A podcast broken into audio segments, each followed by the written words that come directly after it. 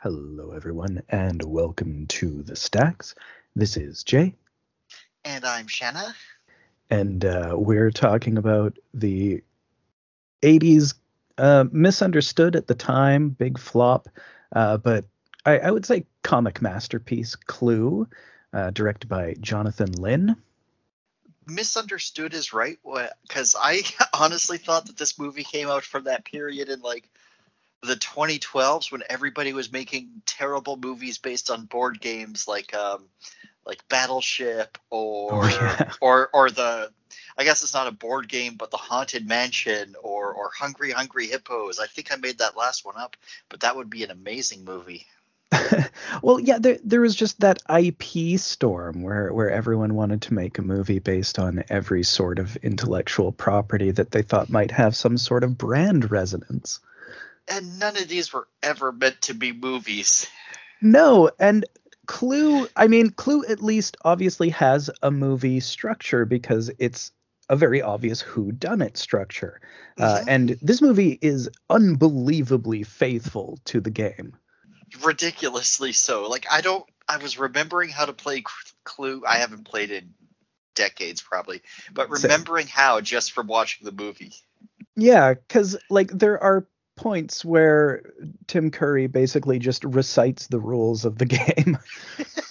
uh, and like I would say that this is like a hundred percent just Tim Curry's movie. Like his energy yeah. drives everything.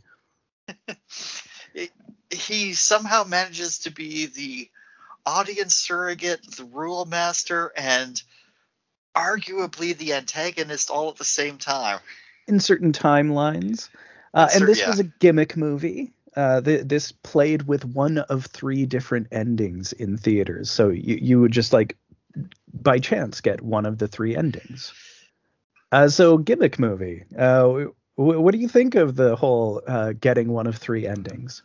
I think it's great if uh, if the market. I don't know how. Like, obviously, I was too young when this movie came out, but if the marketing didn't tell you that you were getting th- one of three different endings, I think that would have been the best thing ever, because everybody would go to see it, but they're all getting different things. They're talking about and they're like, "Man, I hate the part."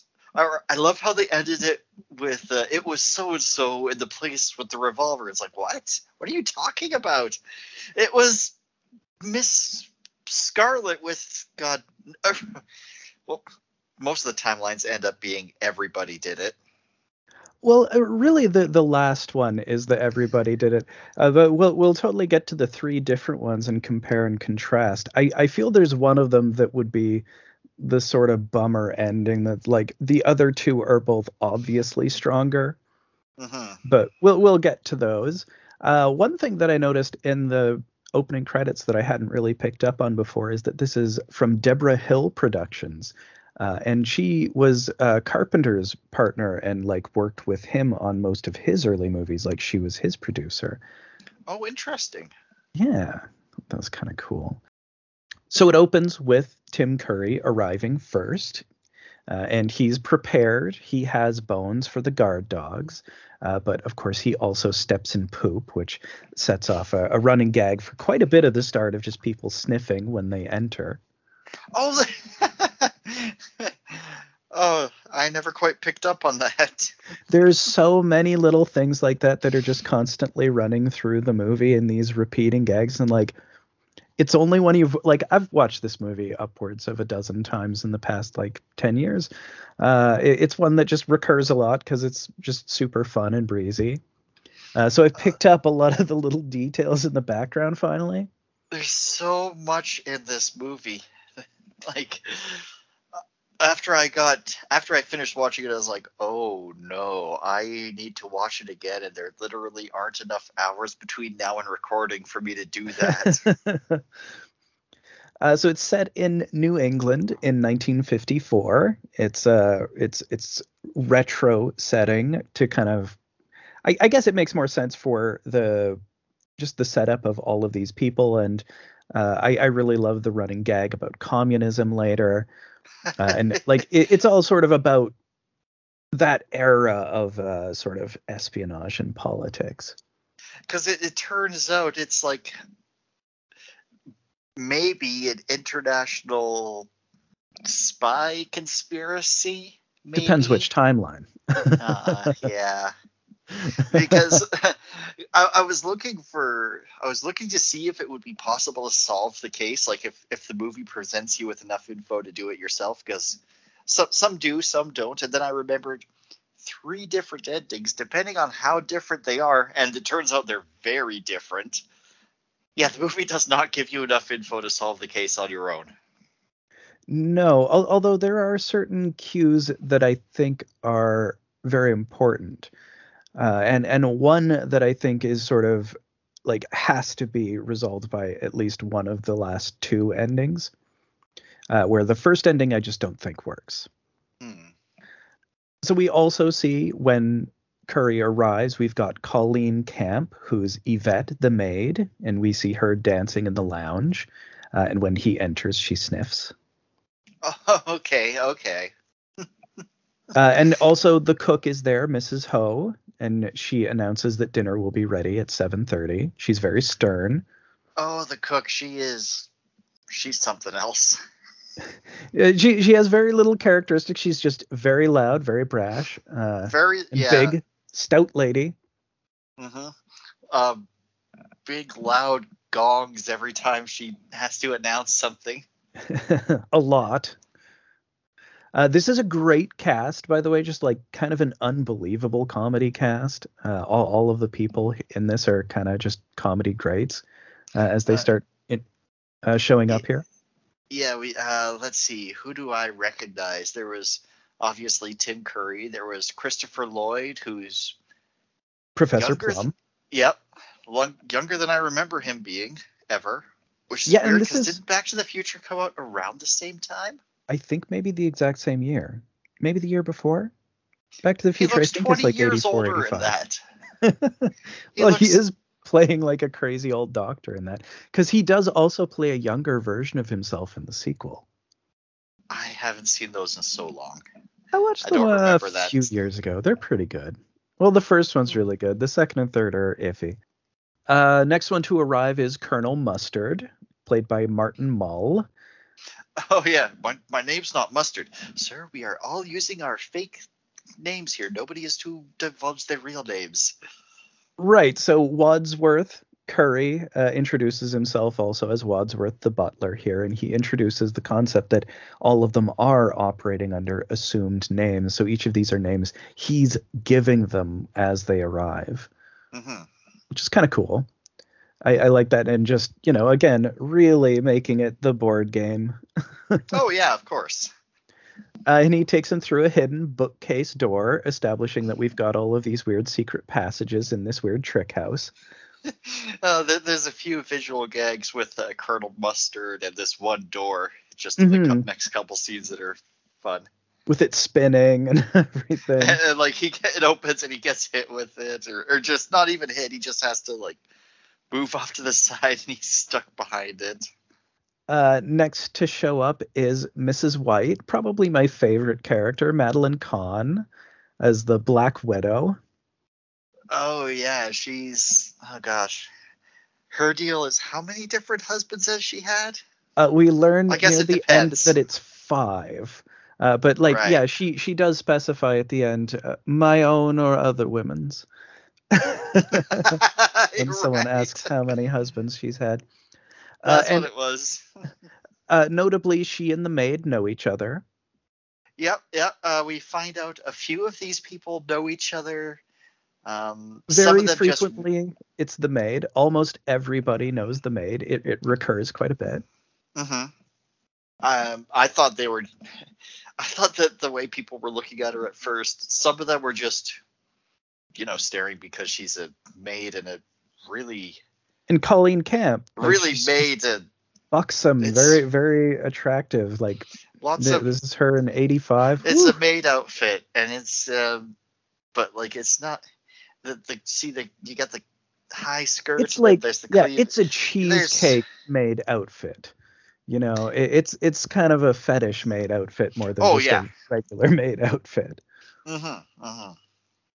Uh, but yes, she and the maid know each other. Uh, I think maybe Colonel Mustard and the maid know each other as well.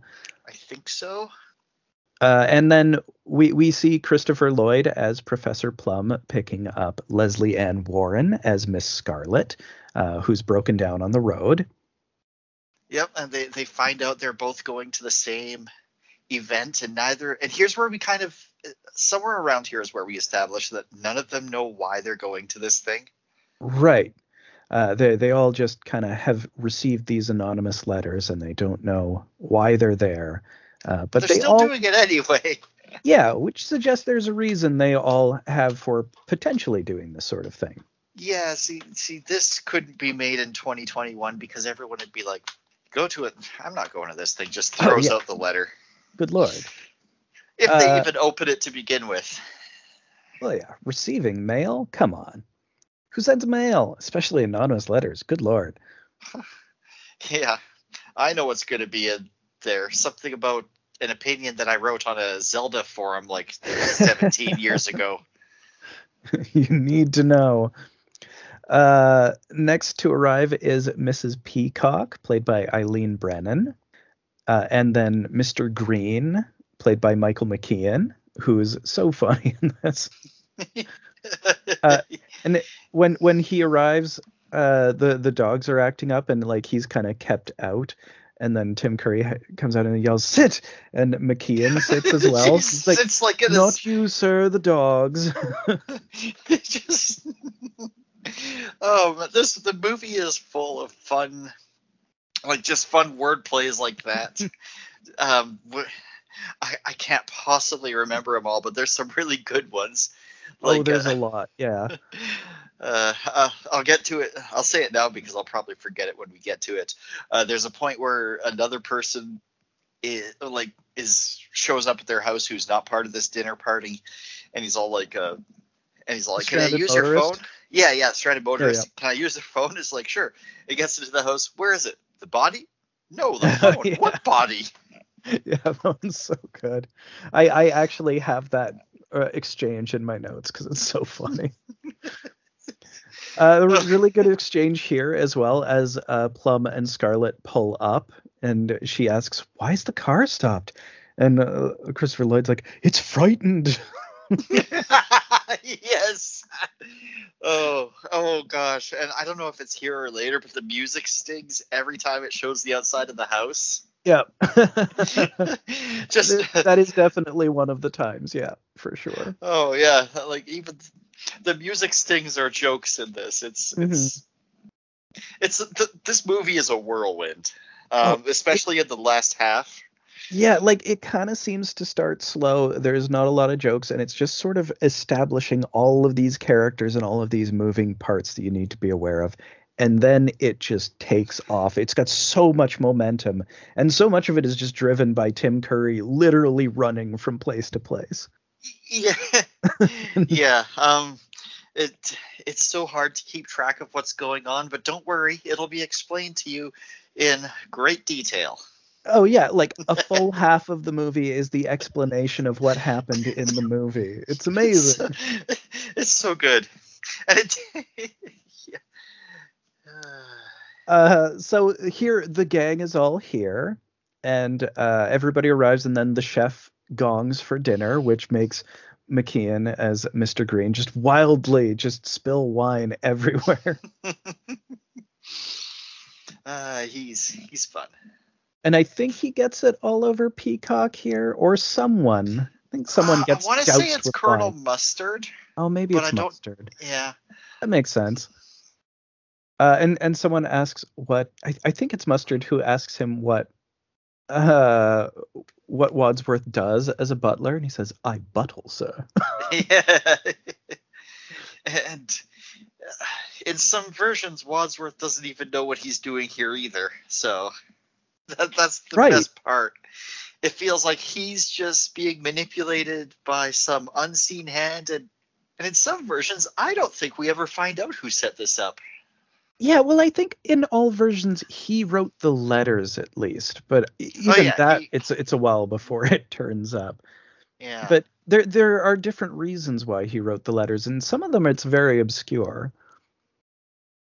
Uh, and this is where we first hear about Mr. Body, I believe, and they mention specifically that he is not the host, but they don't say who the host is.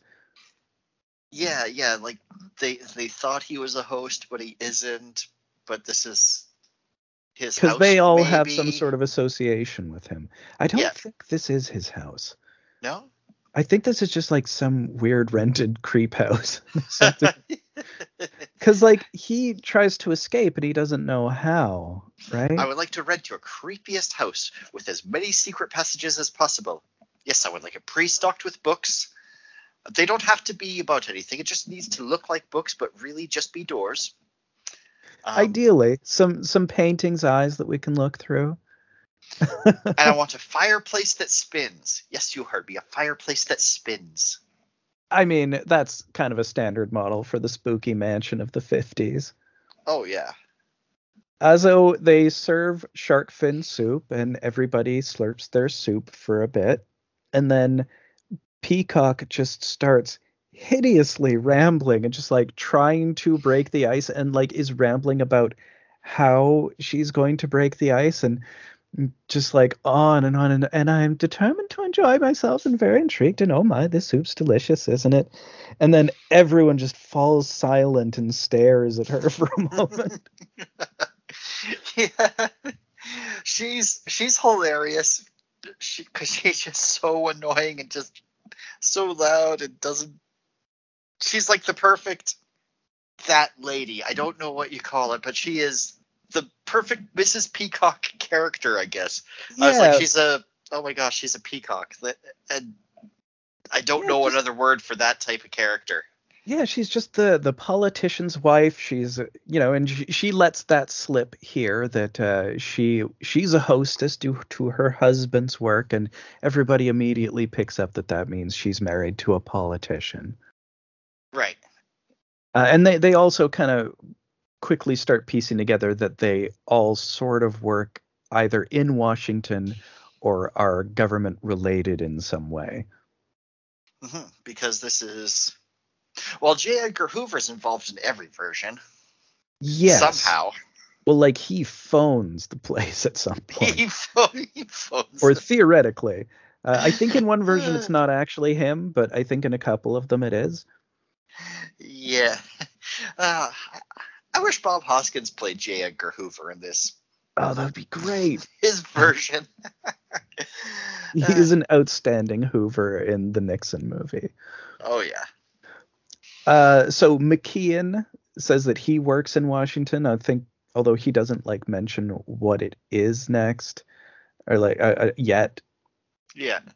Uh, they they serve the next dish, which is unidentified, but Peacock totally loves it. Uh, we will learn much much later that it's monkey brains. Oh right. Yep. Uh, and we we learn that Plum works for the World Health Organization, Oh yeah. Uh, although Um, he doesn't work in Washington, but he, he- I think everybody else does, and Yeah. everybody's related to the government in some way. Mhm. Although Scarlet, through being a madam, Right. Right. uh, and then also finally Mr. Body arrives, uh, played by Lee Ving, who's a punk rock guy. I think he's the lead singer of The Fear. Oh really? He's, he's like definitely a, um, a, a like major early punk scene dude, which is fun. Uh, and he arrives with gifts. He knows the maid, of course. Of course he does. And he's got like this shit-eating grin on the whole time, even though he doesn't seem to know what's going on either. And he he like is such a slick 50s greasy bad guy. Oh, he is. He's such a piece of shit. You you could just tell from looking at him. It's like, oh, every everybody's gonna want this guy dead. Yeah, which makes his plan really tenuous and not at all well thought out. it's a terrible plan.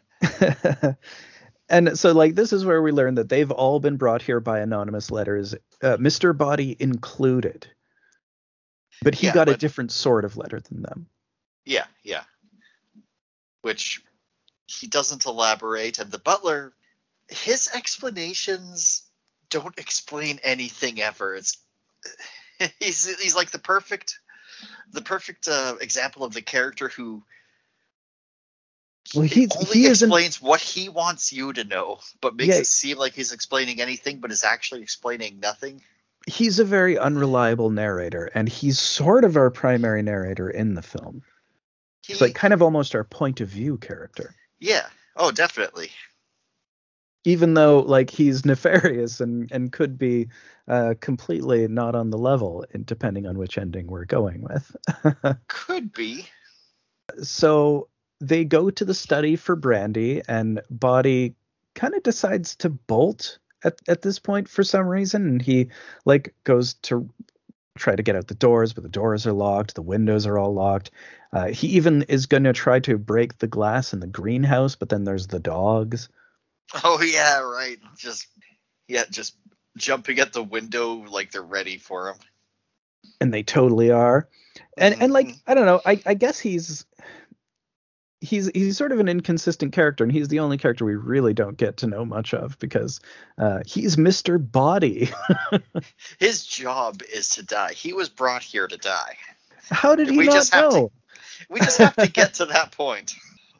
because like isn't this his nickname that he's been given in arriving so like shouldn't he know that Oh, hey, yeah, right. That's not even right. Of course, that's not even his real name.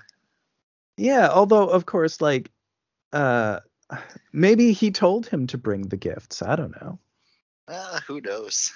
Uh, but anyway, he's he's stopped, and they all kind of like sit down and have brandy and learn that everyone's being blackmailed. Uh, and like we we don't immediately reveal that Body is the blackmailer, but it's pretty obvious right away that he's the guy. hmm Uh, so we learn that Professor Plum is a former psychology professor, but he got his medical license revoked for misconduct with a patient, quote unquote. You know. Yeah. Oh, yes. Um, it's not stated, but heavily hinted uh, just what kind of misconduct it was. Wink. Yeah, and he's handsy with everyone Yeah. the whole movie. hmm Uh, Peacock received bribes, I, I think, on behalf of her husband or in order to influence her husband's policy as a politician. I don't see why that's a big deal. I mean, that's what you do when you're in politics. That's not blackmailable. it's like you could blackmail someone for saying, "Hey, I'm going to let the whole world know that you don't take bribes." Whoa, whoa, whoa, whoa! Hold on. Everyone needs to know that Mr. Politics can be bought. This was the 50s. It, it kind of meant something for a while. Oh I yeah, think that's at the right. time it- there there was this thing like there was sort of like integrity in politics. I feel like it existed. Or at least you had to try harder to put up the front. I mean, this was 1985, so it was definitely recreating a fantasy retro 50s, much like Oh, you know. yeah, yeah, okay. Of course. Well, surely back then there was integrity, right? Ah, Yeah, I mean, this is well, I mean, sort of, because th- this is about un-American activities, which is a whole different, you know, the HUAC thing, and there's some uh, issues with that about to come up as well. right, because yeah, the whole reason they're all being blackmailed is because they're doing things that are un-American. Un-American. Uh, we learn that Scarlet is a madam, and many of her customers are within the government, including Colonel Mustard. And that's all we know about him for now. I, I guess just we're we're supposed to take it that it's scandal, although we'll learn much later that there's more to do with him in terms of his un-American activities. Right, right. Uh, and Mrs. White maybe slash definitely killed uh, her husband and maybe five husbands. maybe, maybe, maybe, maybe. maybe, definitely, possibly.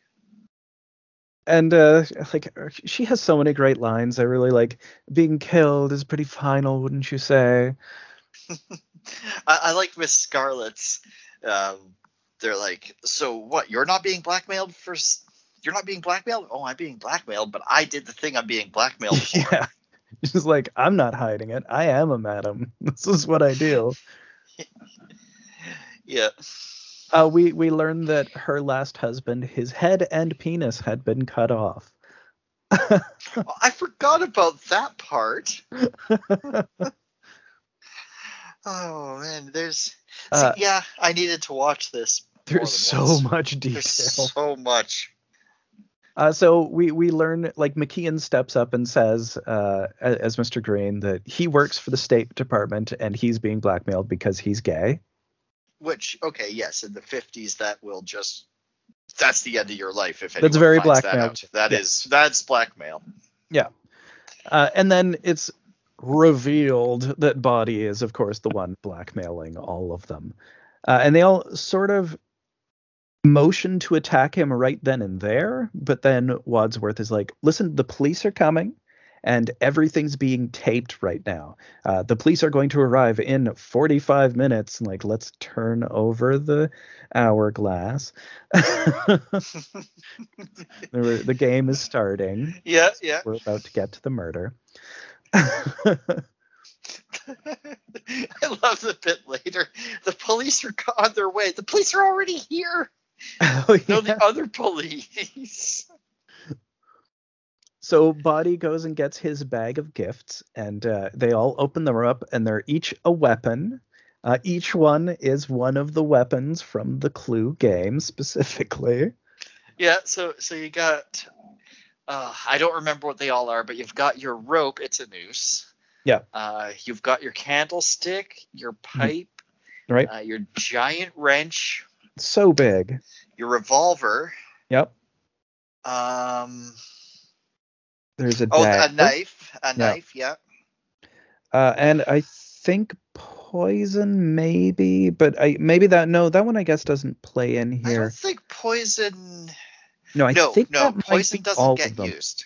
Uh, I think that might be everything because they they are all used at some point in the film. I- I- They Right. do each come up at some point. So he wants them to kill Wadsworth and take back the the materials and stuff.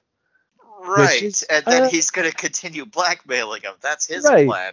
And it's not a great plan. Terrible plan. I, I, I, mean, do the love guy's the got line. balls. I do love the line though. It's like, it's like, you're blackmailing us for being un-American.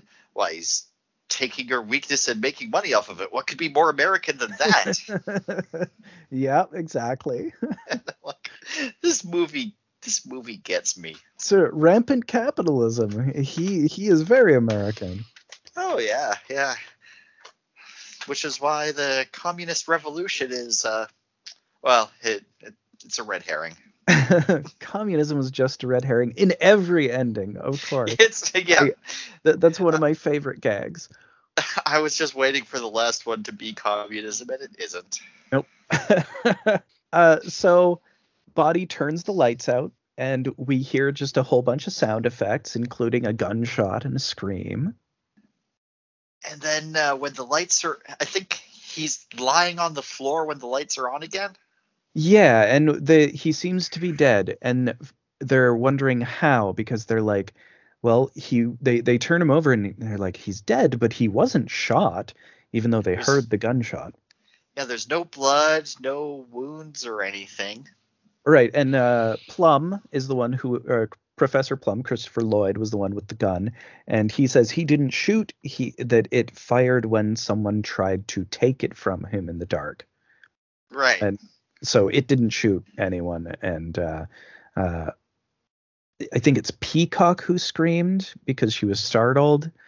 Uh, but anyway, immediately they're like, "Oh no, maybe he was poisoned," uh, and he'd been drinking the brandy. And Peacock, at this time, to calm herself down, was drinking brandy. So she starts freaking out. yeah. Um. McKean Oh. slaps her to to calm her down. I feel like that happens a few times. They're like it's it's gone through in the uh, repeats when they're doing. the- Oh yeah, that's right. that's what it was. uh, and then they're like, "Oh, we'll we'll never know unless she dies too." And then they all lean in and stare at her, which is so good. Just like stagily lean in.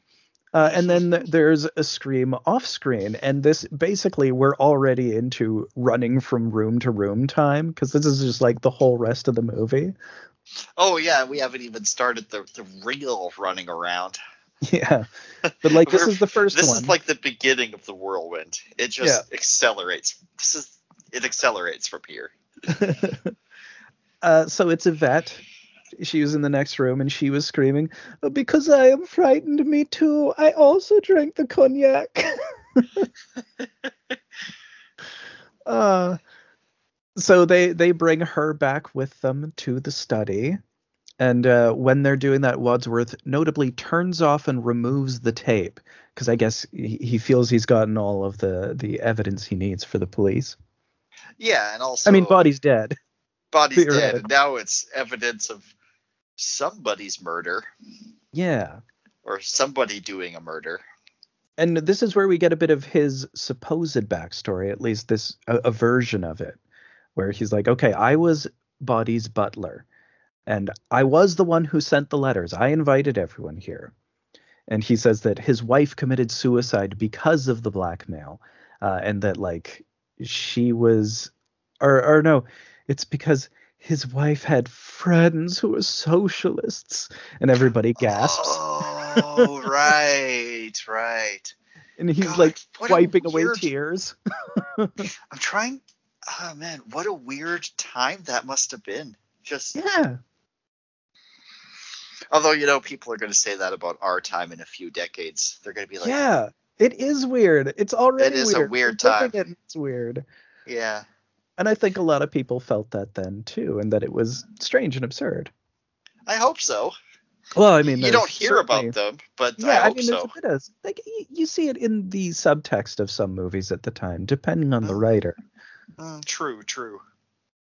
Uh, and so like they all go to sit down in the room, and McKean just keeps getting outfoxed in from every single seat in the room. Oh, right, right, because there there's uh, only so many chairs, and I think they popped up Mr. Body onto a chair. Or yeah, does that come later? I, I think maybe they have at this point. I'm not sure, but like they all are getting into the chairs, and there's like just enough, and then they've added the maid.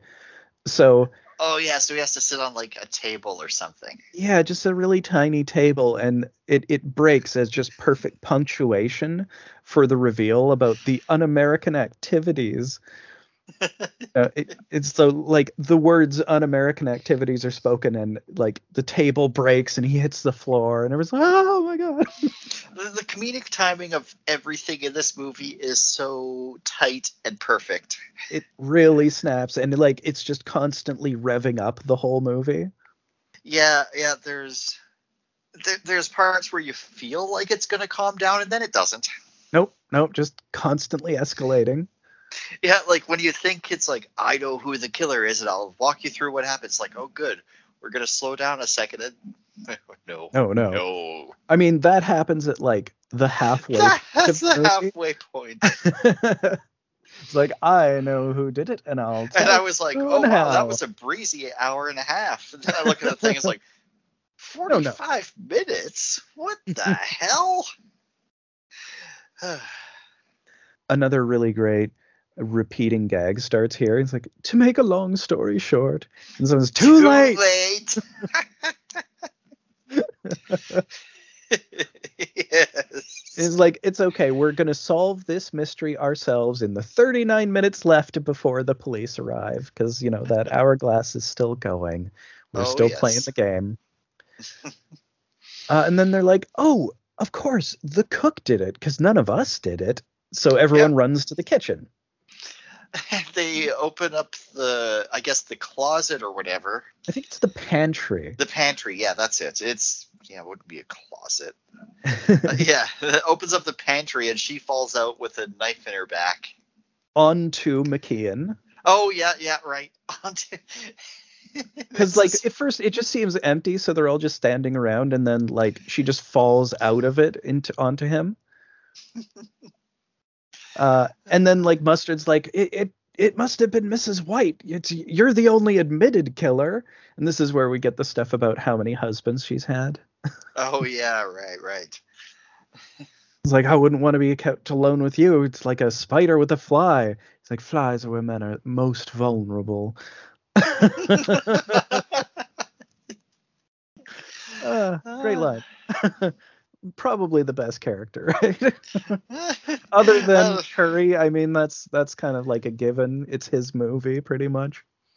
oh, it, it, it totally is. He he drives the whole thing forward. Yeah. So they go back to the study, and Body is gone. Right, right. And this is one of my favorite bits. He's like, maybe Mr. Body killed the cook. Curry's like, how? And everyone just has like a long silence. Like, yeah, no, that's stupid like, it's it's like very quickly acknowledged, like he was dead here on the floor. Remember? Uh, and Miss, this, this is a very important point. Mrs. Peacock leaves for the bathroom. Uh, so Oh, she's right. the only one who's not here. So she has to be w- a killer, if not the killer. Based Unless on there's more people in the house we don't know about. But are there? No. Or, oh God, how did that bit go? no, not yeah. Oh yeah, I, I have some of that written down when we get there too. yeah, that one's great. So Uh, and good. when she's leaving, uh, she's like, "Is is there a bathroom somewhere?" And uh, uh, uh, Yvette's like, "Wee wee." He's like, "No, no, I just need to powder my nose." so good. Uh, so Scarlet finds the negatives, which are basically just photos of Mustard attending her brothel, and she thinks it's hilarious. uh, yep. and then Body falls out of the bathroom door dead with new wounds that he did not have when uh, he was on the floor. Yeah, some kind of a, a head injury, I think it was, wasn't it?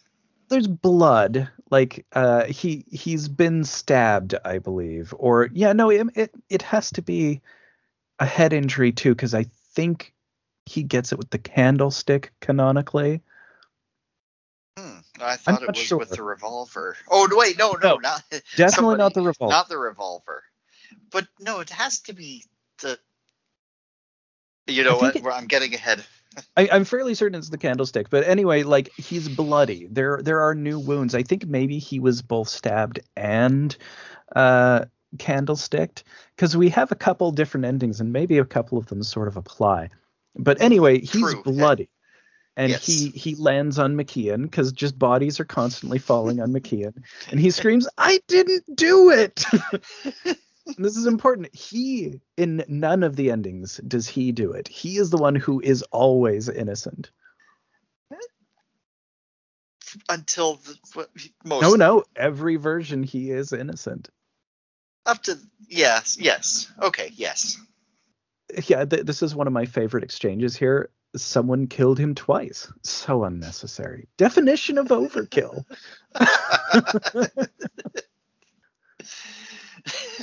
Uh, so good.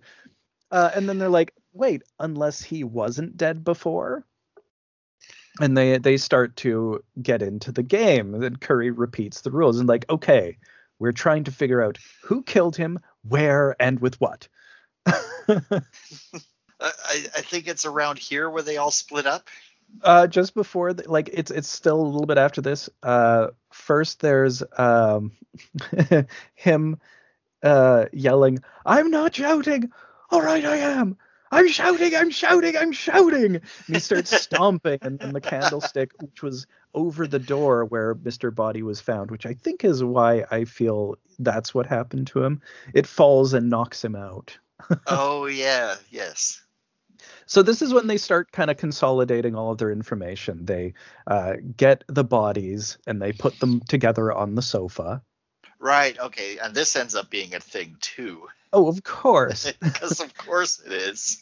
And then they gather up all of the remaining weapons that they still have access to, and they lock them in the cabinet. And then, and uh, Wadsworth is meant to have the key, and they're all like, "Well, then you can take it. You could just take the key and shoot us." Well, and then You they have, have a whole exchange. Yeah. So he just goes and tosses the key out, Or he's going to toss or he's the going key to out. toss the key out the window or out the door. out the door, but then when they open the door, there's a stranded motorist looking for a phone. Oh, okay. Oh, here we go. This is where we have that exchange that you mentioned. He's like, and they they bring him into the to like use the phone, and everyone's just like standing around in a circle, looking suspicious, grinning. He's like, "Where is After it?" After they just did this whole thing about moving the bodies, where is it? Yeah. Body? He's No, like, the- "Where? What? The body? The phone? What body? Nobody? I, uh, no, nobody else here." Uh, and they say, "Okay, the phone is in the lounge," and he like goes in, and they lock him in. Yeah.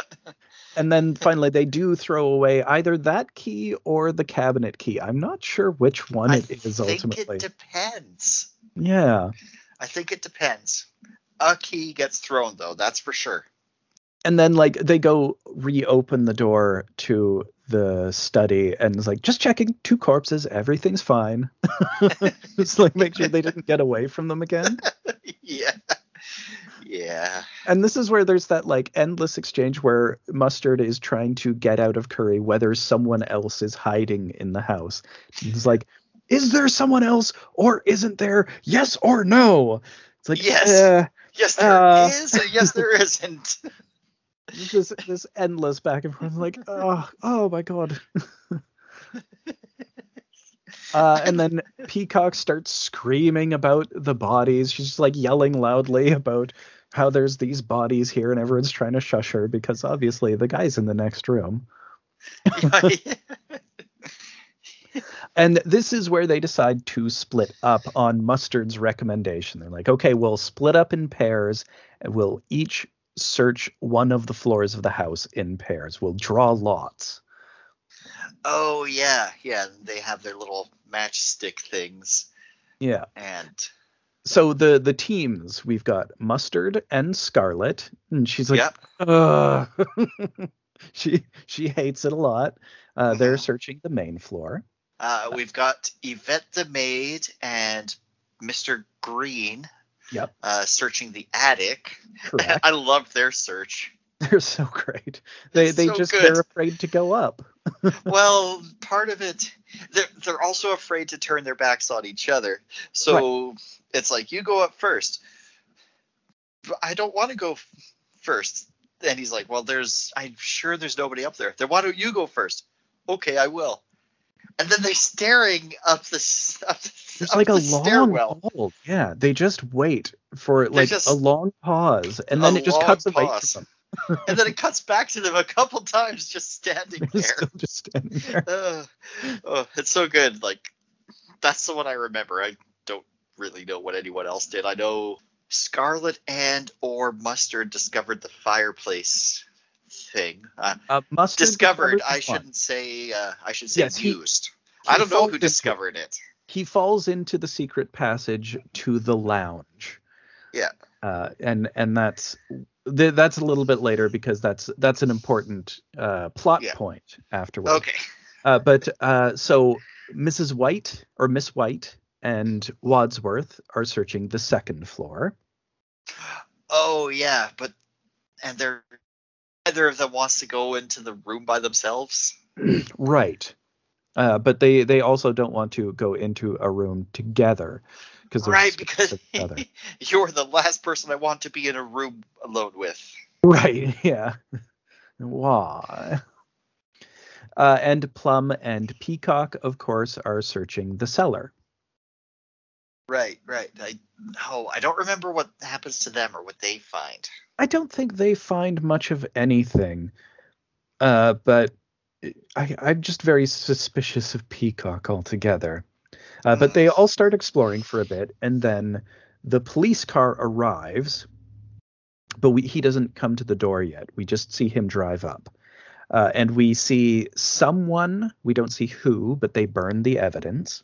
And Yep. also the weapons cabinet is unlocked. Oh, do we see the weapons cabinet get unlocked? Yeah, we just see it unlocked. We don't like we we just see a hand doing it.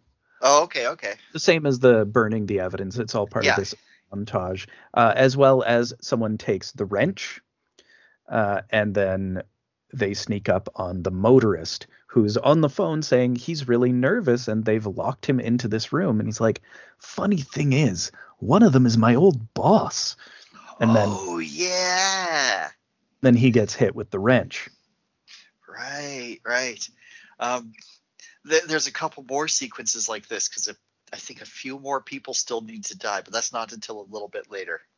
Yeah, there's kind of like a rapid sequence of multiple more additional deaths. Uh, and this is where we get just a lot of screaming and running because you know they're they're in the room with the the body and they're screaming and they're locked in because you know the door was locked from the outside with the key. Yeah. But the the key is missing. They've lost the key to the lounge because I think that is the one that got thrown out. I think so. Because like they just run around and they never do find this key. Uh, and they're shouting like, "Never mind the key, unlock the door." It's like I can't unlock the door without the key. uh, Curry is like, it's all right, I'll break it down, and he does a run and jump at it, and he completely Just- fails to break it. It's a very solid budge. Uh, so Yvette gets the gun out of the cabinet, and in tripping over Wadsworth, she shoots the rope which is holding the chandelier, although it does not break yet. That's Yeah. just something to So keep in our back pockets. so that's two bullets. This comes up sometimes. Yes, it does. Um, I didn't. Yeah. Uh, and then she shoots the lock, which uh, goes right through, and also shoots Colonel Mustard. Just a, a minor flesh wound, but he's not Yeah. happy about it. Of course. And he comes out and is like, "I can't take any more scares." And then the imme- the chandelier immediately falls and explodes behind him. Yep. Yeah. It's like it's gonna. It's, it's set up to look like it's gonna fall directly on him, and he just takes one step. Uh, and then everyone is like, okay, now we need to investigate who unlocked the cabinet. Uh, and they just kind of abandon the gun in the wreckage of the chandelier, just drop it and leave it there. Yeah. Yeah. Uh, because you'll recall Yvette just took the gun from the cabinet like she had known it would be unlocked. Mm-hmm. And the, she's like, she? but did she? And she's like, no, I just uh, thought uh, that that's where the gun is. And she didn't even think about it, but maybe she did it. maybe. and then the police ring the bell and green goes to open it and then immediately slams the door again when he sees it's a cop and then Yeah, reopens it again immediately now this isn't the police that are coming in 35 minutes. Police. This is just a cop. yeah this is just some random cop who's passing by because he saw the motorist Right. or, Or something. technically he's also associated and was also invited here as we'll learn in one of the endings maybe all of them i'm not sure we'll get back to that and he's like he knows the maid too Yeah, everyone knows her. Uh, so like uh, the cop asks about the motorist, and they all give just wildly conflicting and suspicious responses. Of course. And I think, oh yeah, and then the cop asks if he could use a phone, and they're like, you could use the one in the, uh, or no, Mhm. there's one in, uh, hmm, uh, you could go. It's like you Uh. can wait in the library for a moment. And of course, they gotta do this whole moving more bodies around thing. and and like first, like the they uh, Scarlet and Plum uh, respectively slam the lounge and study doors very suspiciously and stand at them grinning. Oh yeah. Curry's like drafty these old houses. the cop's like, "What's in those doors? Nothing." and he's like, "Oh, uh, help yourself to a drink. Uh, not the cognac, just in case. Just in case of what?" Because they're still not sure if the cognac is poison. right. And then, of course, he they they put him in the library and lock the door. He's like, huh, "What?" and immediately they see him trying the knob, but they're they're gonna go on about their business. And then the phone rings and the cop answers it and he he like makes a big ruckus about it. He threatens to arrest them if they don't answer the door. because the phone on the phone, I think in every version, It's J. Edgar J. Hoover. Edgar Hoover. And Curry's like, they're they're like, why is why is J. Edgar Hoover on your phone? Like he's, on, everyone else's. else's phone. Why wouldn't he be on mine? I'm like, that's that's brilliant. and he takes the call privately, and so they have to show the cop around. yep. Um, He's And like, he- what's going on in those two rooms? Which two rooms?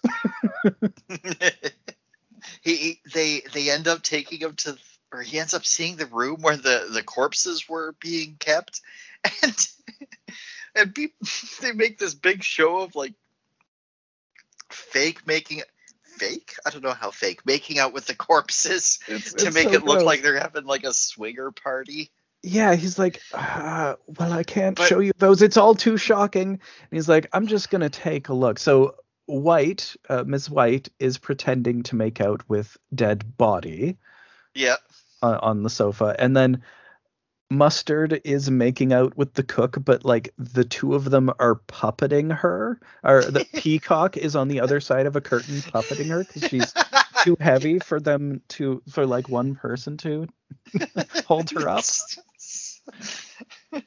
it's so it's so ridiculous. I'm just like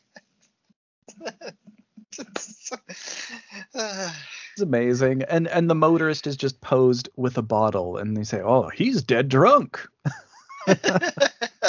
right.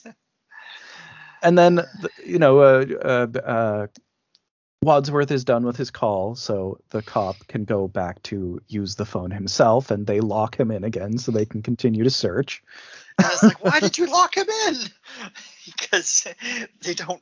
Because he doesn't know that the cops, I guess, cool now. Yeah, I, well, they do want to continue to search though, and Yeah. they they kind of can't do that and leave the bodies just sitting there. I guess Yeah, but the cop was about to leave. maybe no, no, he was no, he was about to make a oh, call. Oh, to make his phone call. Right. Right. Uh, so the, quickly, Scarlet discovers another secret passage the, from the kitchen to the lounge, Right. which right. is an important one. And then someone turns out the lights, and Yvette gets killed. Uh, someone gets Yvette with a noose. Right. This is where we get the montage of deaths. yeah, yeah, and somebody kills the cop at this. No, no, the cop doesn't die yet. Oh my gosh, No, I, no, I he could does. not keep Yeah. track of any. yes, of he does. Oh, he does. This is the montage of death. So Yvette gets gets got with the noose, and then The someone gets got with the pipe. lead pipe. Someone he he's talking on the phone about this weird place, and then someone pipes him. Yeah. And then the bell rings, and it's the singing telegram. And it does a little dance. the singer just gets shot immediately at this point. I'm Blam! like, all right.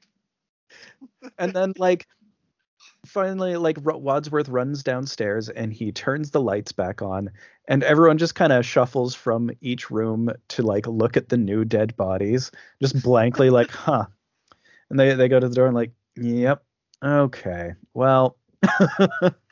and th- this is when Curry's like, very well, I know who did it, and then we're into the other half of the movie where it's all explained to us what happened in the movie. Oh my god. Okay, so uh, here I thought it's like, okay, we got about what ten minutes uh, left to wrap it up. no, no. That's that. Yeah, that uh, hour and a half really did fly by. That was all set We're up. just starting. Uh, I really love his opening line, or it's one of the first couple lines. Like, I was in the hall. I know because I was there. so he he does the whole recap of the stuff that we definitely do know of everybody arriving, and he he goes through all of the motions and the sips. Literally goes through the motions. they they run from each place and like he has them all sort of get into the locations they were and like they all just do a very fast thing like wh- when they do the dinner he sits in every chair and does a sip representing them having dinner and Yeah, then he- ultimately or sorry go ahead. he, he's acting out this whole thing for like the next half hour. just the energy of this performance is totally unreal. It's so great.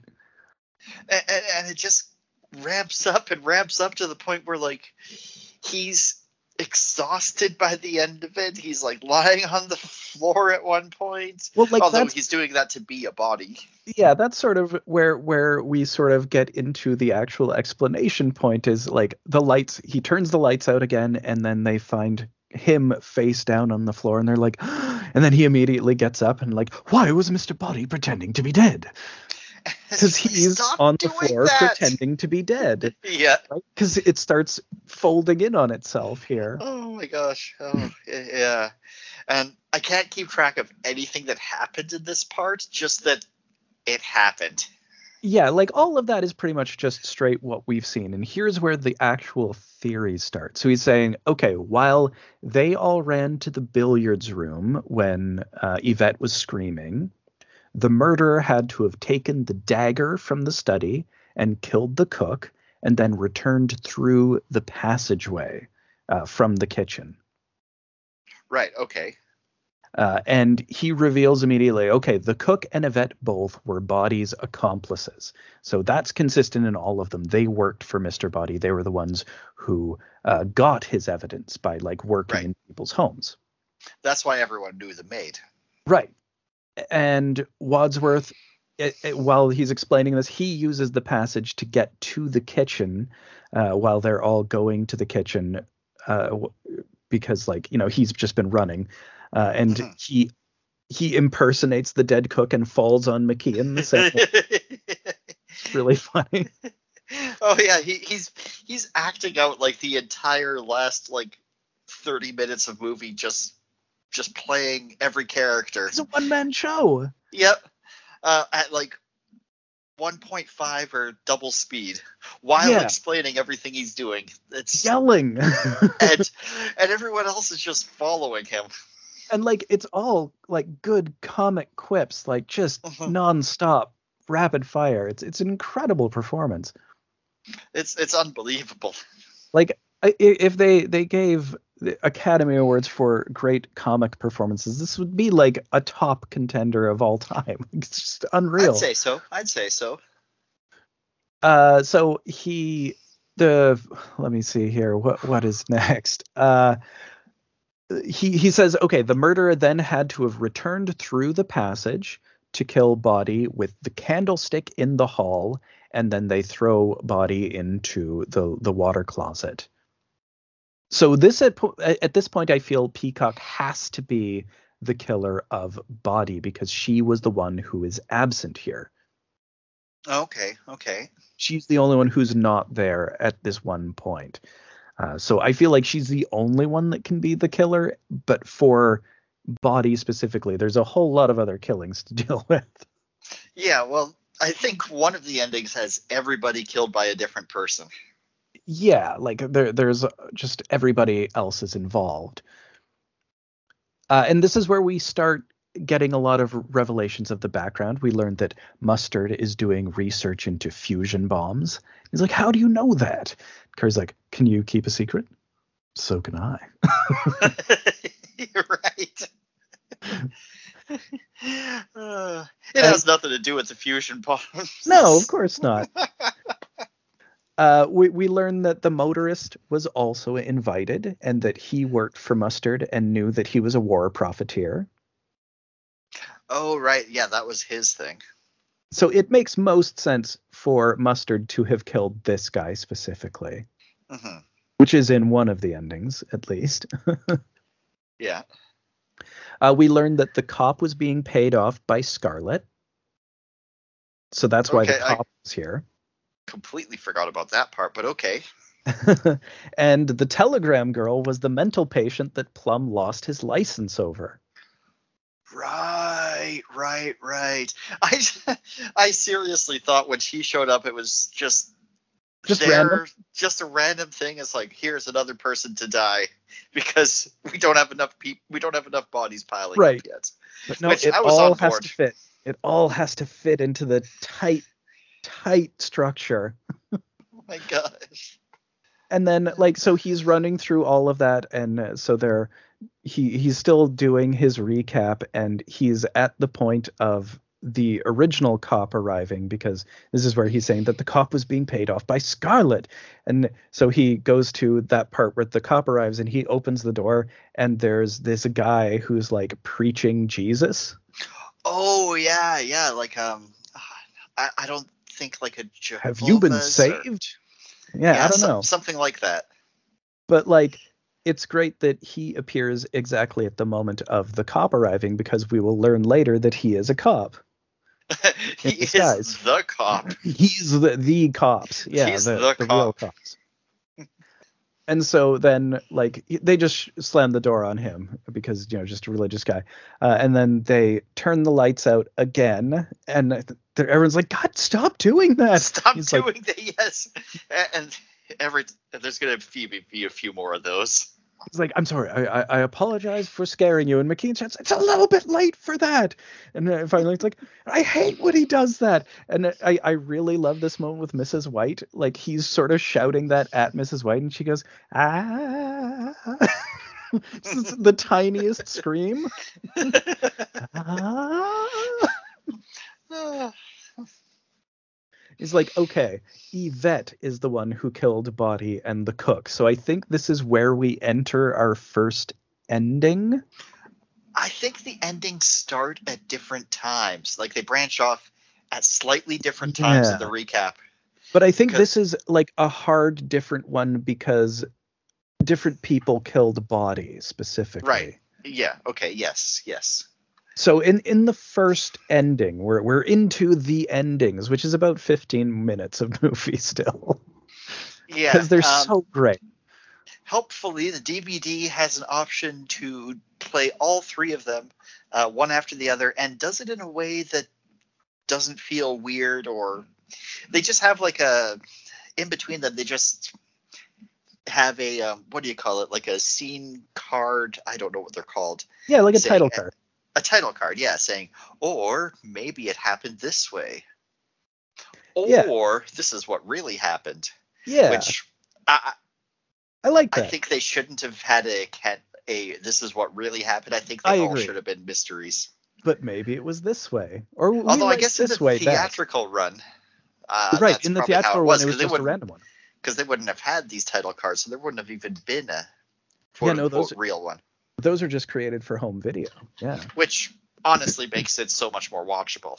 Oh, I like totally ju- agree. that little tiny touch is all it needed because i've seen special features of dvds before where they have multiple endings or multiple scenes and they just splice them in they just cut them in and it, yeah, they just it play them one after works. another, and it Yeah. just feels awkward. And it's like, okay, where were we cutting off? Because it, it just feels weird. Here, Yeah, you don't really this- know where they cut off, but it just feels doesn't like it's matter. continuing the movie. it it's it's natural and all they did to make that work was Just uh, title those cards. title cards So easy. so easy and so simple and i don't i don't i can't think of another movie that's done it that effective although i can't think of another movie that's had to Right. I mean, like I've seen other movies with like different endings, but not quite like this. yeah like like different endings being like oh in this one they kiss and that one they don't uh the Right. director likes the one where they didn't kiss but, the, but weinstein wanted the one where they do because it's grosser so we get into our first ending with Curry saying, "Okay, Yvette killed Body and the cook." He's like, "Why? To create confusion. it worked." And he's like, "Okay, but she was just under orders. So whoever was the one who ordered it is definitely the killer." So the first ending, it's Scarlet. Yeah. Uh, and that uh, Yvette had worked for her in her brothel as well. mhm. and she masterminded the whole thing Right, she is actually involved in espionage. She sells secrets and she gain she gathers them through uh, her brothel, just like uh, Body selected or gathered them through uh, the maid and and uh, the the cook. And McKean's like, so it is political. You're a communist. He's like, no, Mr. Green, communism was just a red herring. A line that is in all three endings, and it, it makes me laugh every single time. Mhm. uh, we also have to mention in every single ending that it's not about the the fusion bomb or whatever right? Had nothing to do with it. the fusion bomb had nothing to do with it. In every ending, it's about money. It's It's always always, about money. capitalism. Isn't that great? They- Yes. They, say specifically communism was just a red herring, but in every every single one of them, capitalism is the guiding force. Oh, I was actually completely unrelated. I was actually uh, just randomly thinking, trying to think of any bad things of my life that weren't directly or indirectly a results from capitalism. I can't. it's it's uh it's it definitely has some influence on A everybody's day to day life. On every action that everybody takes. Uh, so they're all talking about like uh they're they're they're going after Lloyd. He's like, you don't know what kind of people they have in the UN. I might go up in their estimation. Because th- this is the ending where everyone's like, well, I guess that's fine. I mean, you've destroyed all the evidence. We're all kind of just leaving. Uh, I, I guess it's fine. Or no, that's the second. no, that's one? the second one where they were just gonna leave. yeah. The first one, uh, the cops show up at right. the last minute. But first, th- this is when they do the bullet counting gag. oh yeah, okay. So because um, Because she has the gun. Right, and and I think there was like a bit of a struggle for it or something. Yeah, with Wadsworth, and they're like unsure about how many bullets have been fired. Oh yeah, it's like that revolver only has six bullets. Well, I've only fired five, and then and they're going back and forth. It's like no, because one happened at the beginning, and then one was used on the chandelier. Two plus one plus one, and then two just now. And they're like, Wait, no, no, one plus one were used two." in the chandelier, and they they can't figure which which it was. Yeah, and and that's why I kind of started trying to track him now, but it doesn't matter. It's hard to say. And th- this is when the police all just kind of bust in, and it's the Jesus guy. Yeah, uh, And Mustard's who like, I'm only a guest. just the way he says. I love it. It kills me. Yeah, I, I thought the Jesus guy turned out to be J. Edgar Hoover, though. Nope, he's just a cop. He's sort of like the boss cop uh, who's sort of in charge, but he's not actually Hoover. I think he's on Hoover's orders. Well, everybody's on Hoover's orders, Well. but that's, that's that's a whole other a whole other thing.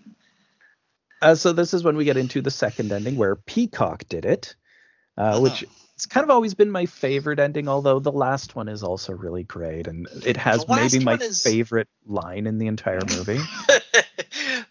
there, there's a couple, so I'm There's gonna a couple, guess- yeah. There's a couple And really great ones.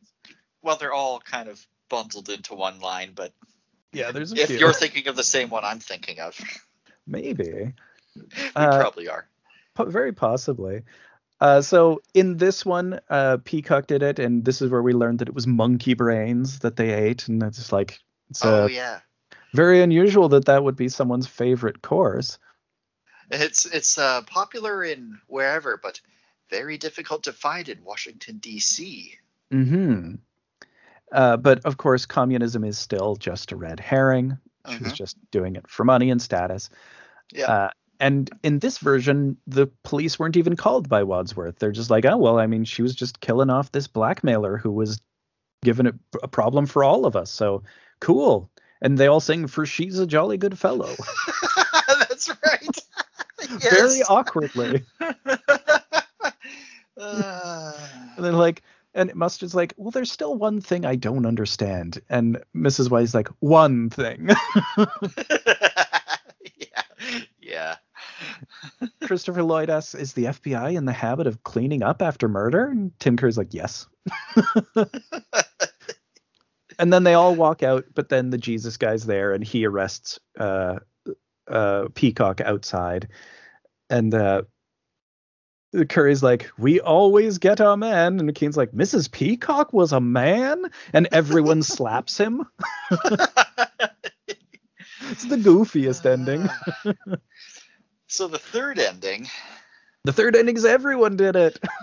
everyone, yeah, everyone did it, but uh, but Mr. Body was the butler, and the other guy, who knows who that guy was? Right, Wadsworth was the actual blackmailer in this He ending. was, yeah, he was the blackmailer, and then he.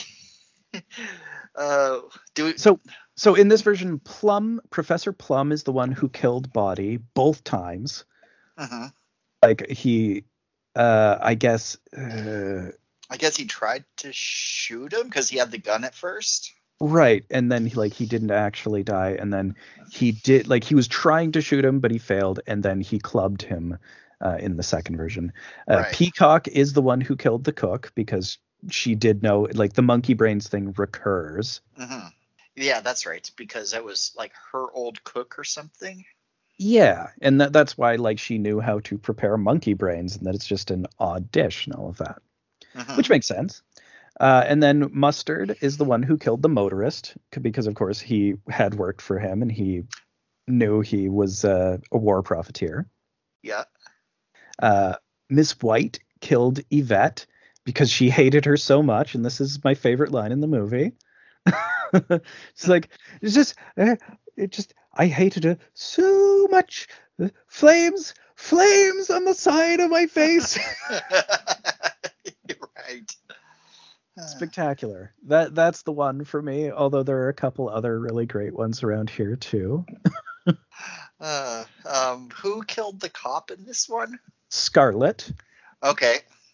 uh, because she was paying off the cop. So like uh, the all of the endings sort of dovetail here. This includes elements of the previous ones, and it Mhm. was Wadsworth who killed the telegram girl, uh, and he was the blackmailer. He was the blackmailer, and he somehow has the gun, and he's about to make his escape, and then Mister Mister Mr. Green. shoots him, Yeah, and he was FBI all along, and, and he's like, cop- "I told you I didn't do it." "Oh yeah," and that's the thing in all the endings. He always says, "I told you I didn't do it." Yep. Every Um, single time. There's oh, there's there's so much like we can't we yeah, can't possibly so go over. gags. It's incredible. Oh yeah, Uh, because is- communism was just a red herring, of course, recurs. Oh here. yeah, yeah. And then the the cop guy who I thought was J. Edgar Hoover, and it's so much funnier if it is. So I'm gonna keep going with that. That it's J. Edgar Hoover was pretending to be a Jesus guy, right. and nobody recognized him, even though he doesn't look like. hmm, damn, it's not him. He's just a cop. Well, he shows up, and it's like, "Do you want to know who killed?" And then Green's like, "Do you want to know who killed Mr. Body?" It was me in the hall with the revolver. Now I'm going to go have sex with my wife. I'm gonna go home and sleep with my wife. And then just smash cut to the credits. Ah, He was so good. rules. Oh my god. Really great Oh, credits too, with the clue cards for each of Yep. the characters, and they're just playing Mhm. shake, rattle, and roll. You know, classic early rock and roll hit, contemporary. Yeah. Um. Really, really good movie. Lots of, lots of energy. Uh. Don't, don't try to follow the mystery because you can't. By Yeah, get- design. get a few viewings in and then you'll have it but like it's it's just got so much incredible comic energy tim curry is unbelievable and the whole cast is just great like Oh, what yeah. a what a stacked cast. And, and, and everything works, which is weird because you consider that some characters' motivations just completely change in certain endings, but it all like is internally consistent anyway. it's so well constructed. It's just like a mousetrap kind of design. All, all of these kind of very difficult moving parts. And while all the while being extremely faithful to the source material of a board game Yeah, yeah. Um, like Like I- they I- played with every single element of it. They they used every weapon. They, They used used every the room. running back and forth from the rooms for I don't remember why you actually had to do that, Oh, I But you did. remember. Yeah, you totally did. and using the secret passages and. I don't really remember how to play the game, but this movie no, was not not fun. really. Oh, it's so much fun. Just a great one. So this is your so first time seeing this, right? Yeah, it is. Yeah, it was a total bomb. Uh, just Really? people didn't get it. it. It was just too weird at the time, I guess. it kind of reminds me of like well some of the humor because there's so much different shit packed in here but a lot of like the wordplay humor reminds me of airplane hmm And like pretty contemporary with Airplane. This it may have honestly been bounced out of theaters by Airplane. That's totally a possibility. Oh, could be. Uh, but like, or no, I think Airplane's earlier. This would have been No, like Airplane was like 81, wasn't Yeah, it? Yeah, I think Airplane is 80 or 81, uh, and this is 85. So yeah, I don't know. Maybe this is like contemporary with uh, Back to the Future, even, or is that 84? I don't I, know. have, I don't know. I don't know. Anyway, yeah, I, for some How- reason, it just didn't How did this movie fail? I don't know. Like it, it immediately became a big cult hit on home video, and that's sort of where it found its second life. And it's sort of like recognized as a cult classic now. Hmm, okay. Uh, I mean, So I, fun. I guess I didn't have a clue because I thought it came out in 2015 with Battleship. yeah, and it's just it's so funny. Like there's so much brilliant dialogue. The the wordplay is sharp. It's it's so witty. It's um every every second is this whole thing is only an hour and a half, but it uses every second of runtime effectively, Yeah, which like is something I really appreciate. for me to prepare for this, I like I have a little notepad that I use when I'm taking notes to watch a movie. So we've got stuff to sort of Yeah. have a structure for this. I took 14 pages of notes for this movie. it's just so much. It's so dense. I had to Yeah. pause. My my heart, my hand got sore a few times. Yeah, I, I as I was done watching this movie, it was like 3 a.m. and I'm like, oh god, I gotta sleep, and I'm not gonna have time to watch this again, and I wish I did. yeah, Oops. but it's a Uh, blast. It's so much fun, and it's a really easy watch. Oh, it really is. I mean, i and if there's if there's a joke that you don't find funny or you don't get, just wait two seconds. There will be another one. Yes, much like Airplane, you don't have to wait long. They're they're very rapid fire. I uh, we missed one of my favorites was was uh, after the cops saw everybody making out with the corpses. Uh, he's talking to Wadsworth, and Wadsworth, and he's like, yeah, and Wadsworth's like, or he's like, I saw what was going on in the lounge. Oh, you did. Uh, well, Oh I, I I- I suppose it's a problem. No, it's a free country. I didn't know it was that free. No, there was nothing illegal what I saw going on there, just some consenting adults having a party. Yeah, really weird. He So kind of reminded me of a Carl Winslow type. It was so lovely. It's great. A really Uh, good movie. So this is replaced in the stacks or the inactive stacks, I guess, with uh, the 1990 Captain America. There was a 1990 Captain America. it is a real cheap, low budget one. Uh, it has Oh, is this like that Fantastic Four?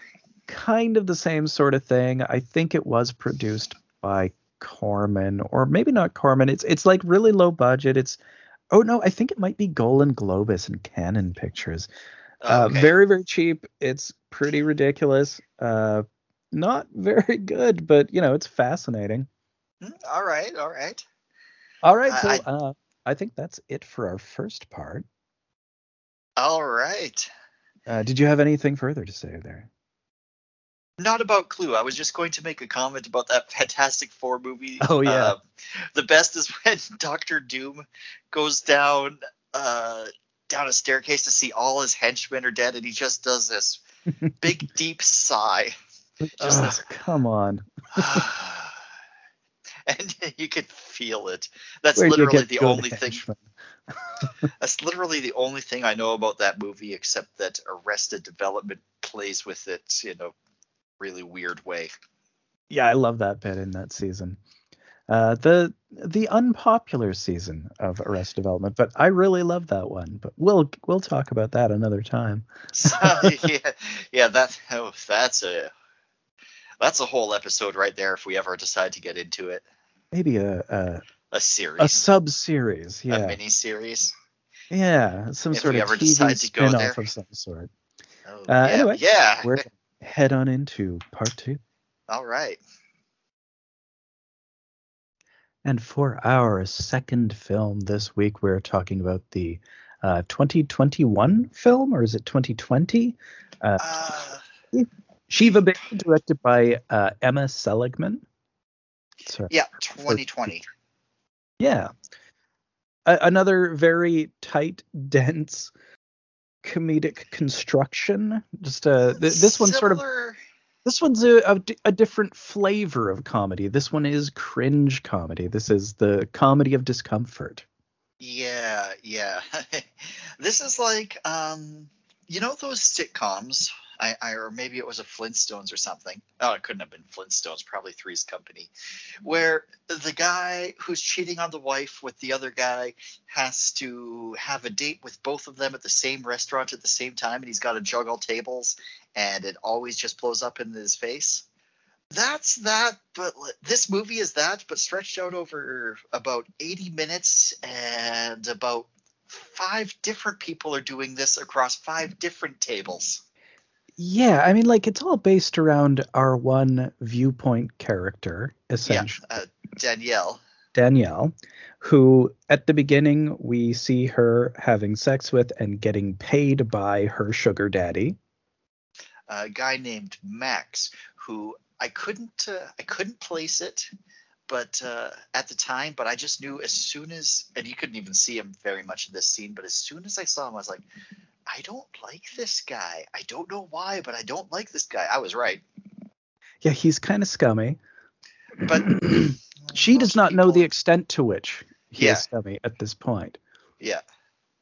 But Um, she has we we get uh, sort of an array of lies from her. We don't know at this point that they're lies, but she sort of goes about what she's going to be doing for her day, and we sort of already know they're not lies from the plot of the film. We know that she's Yeah. going to this Shiva rather than uh, going to a business meeting. yeah. And uh, Shiva, in this case, is not the many-armed uh, deity of destruction uh, from. It's something else. It's a it's a Jewish thing that I don't actually know. I think it's uh, like like a wake after a funeral is kind it's of the very similar to a wake yeah quite similar it's it's a sort of funeral rite and it's it's for someone she didn't really know all that well Well, she really didn't. Uh, as she's as they're going there, and she's going with her mother. She's like, "Wait, who died?" yeah she doesn't know She doesn't know who died. And Um, it sort of has to be explained to her a bit and he's like okay i think i know who that is Yeah, Abby or Annie. I don't remember Yeah, who I it really know. was. It doesn't matter.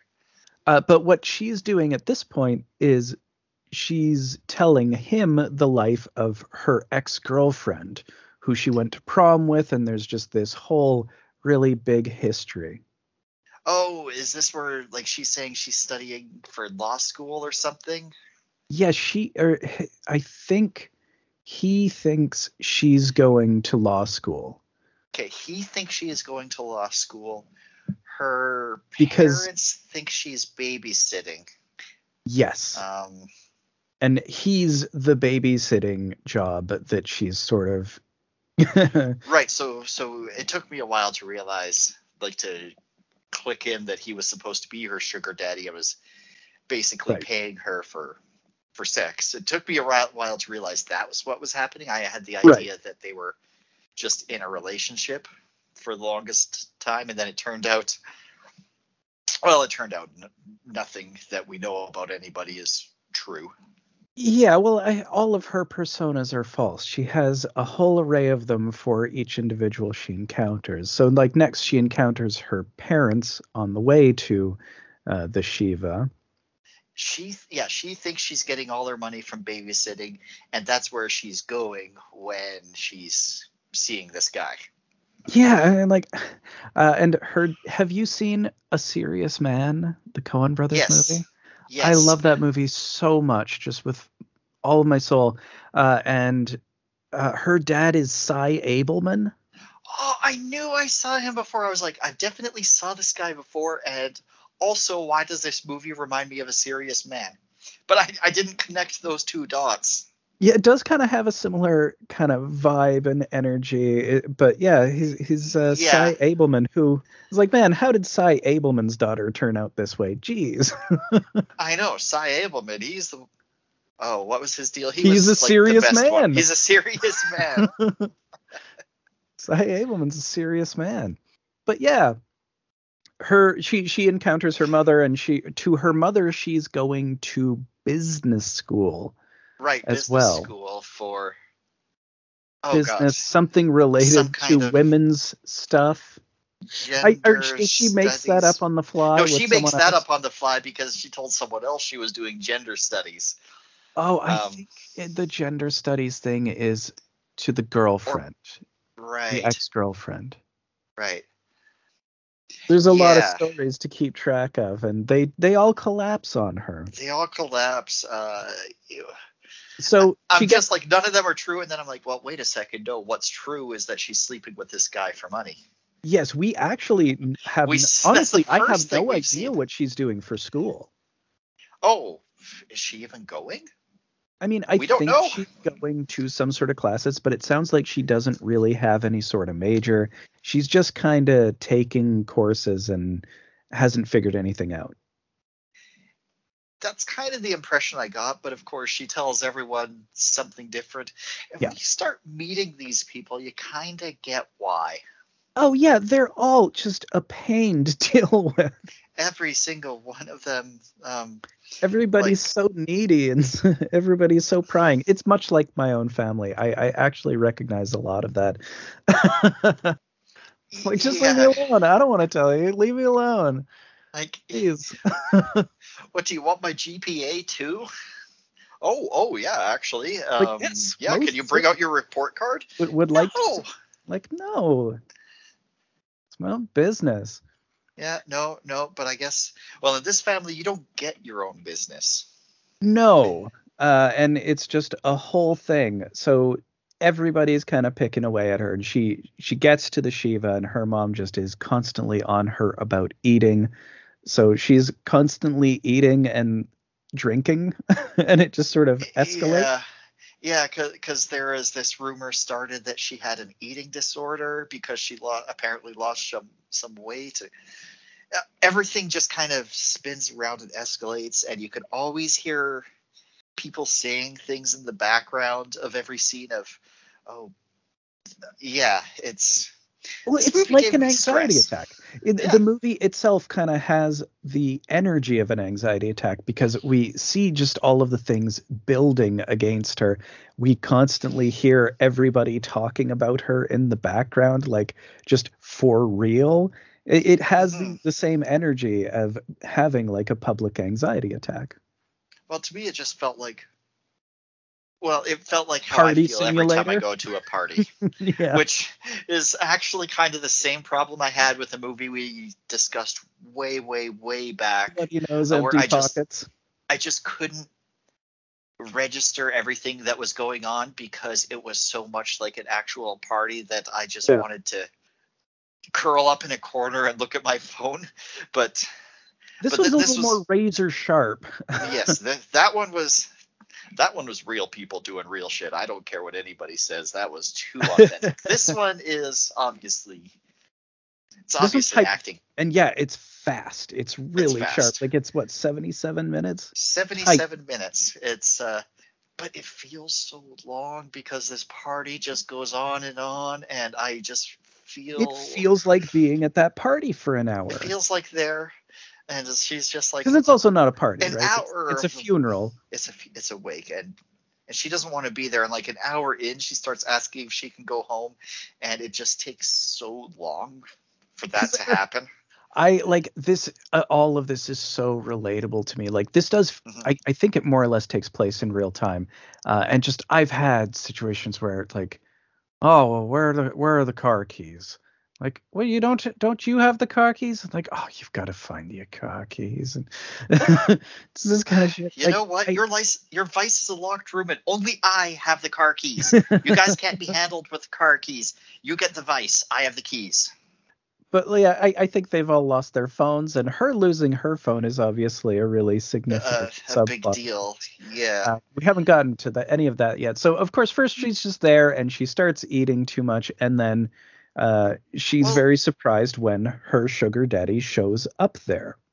yeah. He shows up, and she sees him, and it's like, oh god. And it's like, oh, that guy's cute. He's so and so's uncle's nephew, or or something like that. Yeah, Just and they're like- tangentially related. Right, and they're like, "Oh man, eh, you know," and he could have any of the Jewish girls, but he has a Shiksa princess. And she's like, what that means, but it, it means that he's married to a non-Jewish uh, blonde girl, oh, okay, okay. uh, and you know that's it's kind of a, a political issue within the community. So yeah. th- this And- is how she learns, of she's course. finding she- out that he's married. Yeah, Exactly. She she was completely unaware that he was married, uh, and then he comes in, and they're sort of very awkwardly introduced because uh, she her parents want him to recommend her for work. Right, right. But as babysitting, and meanwhile he. He's like, "That's kinda- what you call it, babysitting. This is what you say you're doing." Well, I mean, he clearly clues in that she hasn't told the the parents about him. He clues into that much at least, but he doesn't really. He doesn't spend a lot of time cluing into anything else. Yeah, like he has the upper hand here, but he's not thinking a move ahead to when his wife arrives. Yeah, well, I, I think the plan they weren't planning for the wife to arrive because she was supposed to get a sitter, which because the first thing she was says- certainly not supposed to arrive with the baby that she also did not know existed. Right, right. Oh yeah, the way they reveal the baby is great because uh, Max is talking with the the parents and she's just like in the background and she's in the foreground eating some kind of something or other. And drinking a, a great deal of wine.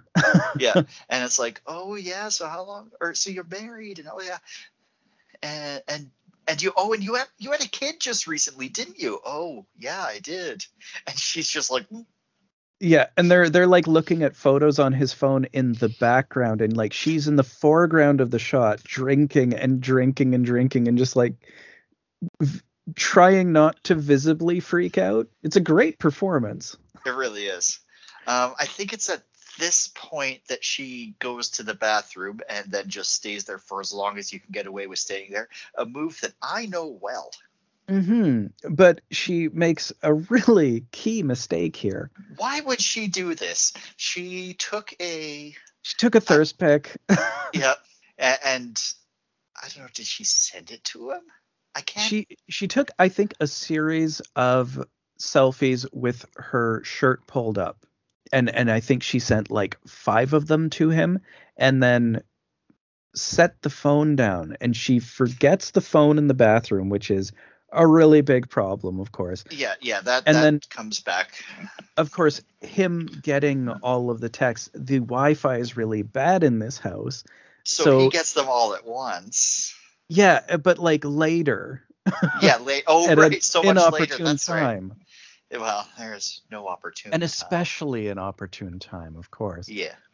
so then of course yeah the then her ex-girlfriend shows up Yeah, the ex-girlfriend who, um, and, and we're kind of left to infer most of these relationships because they don't come out and say it until, for a lot of the time, until way after they've been interacting for a while.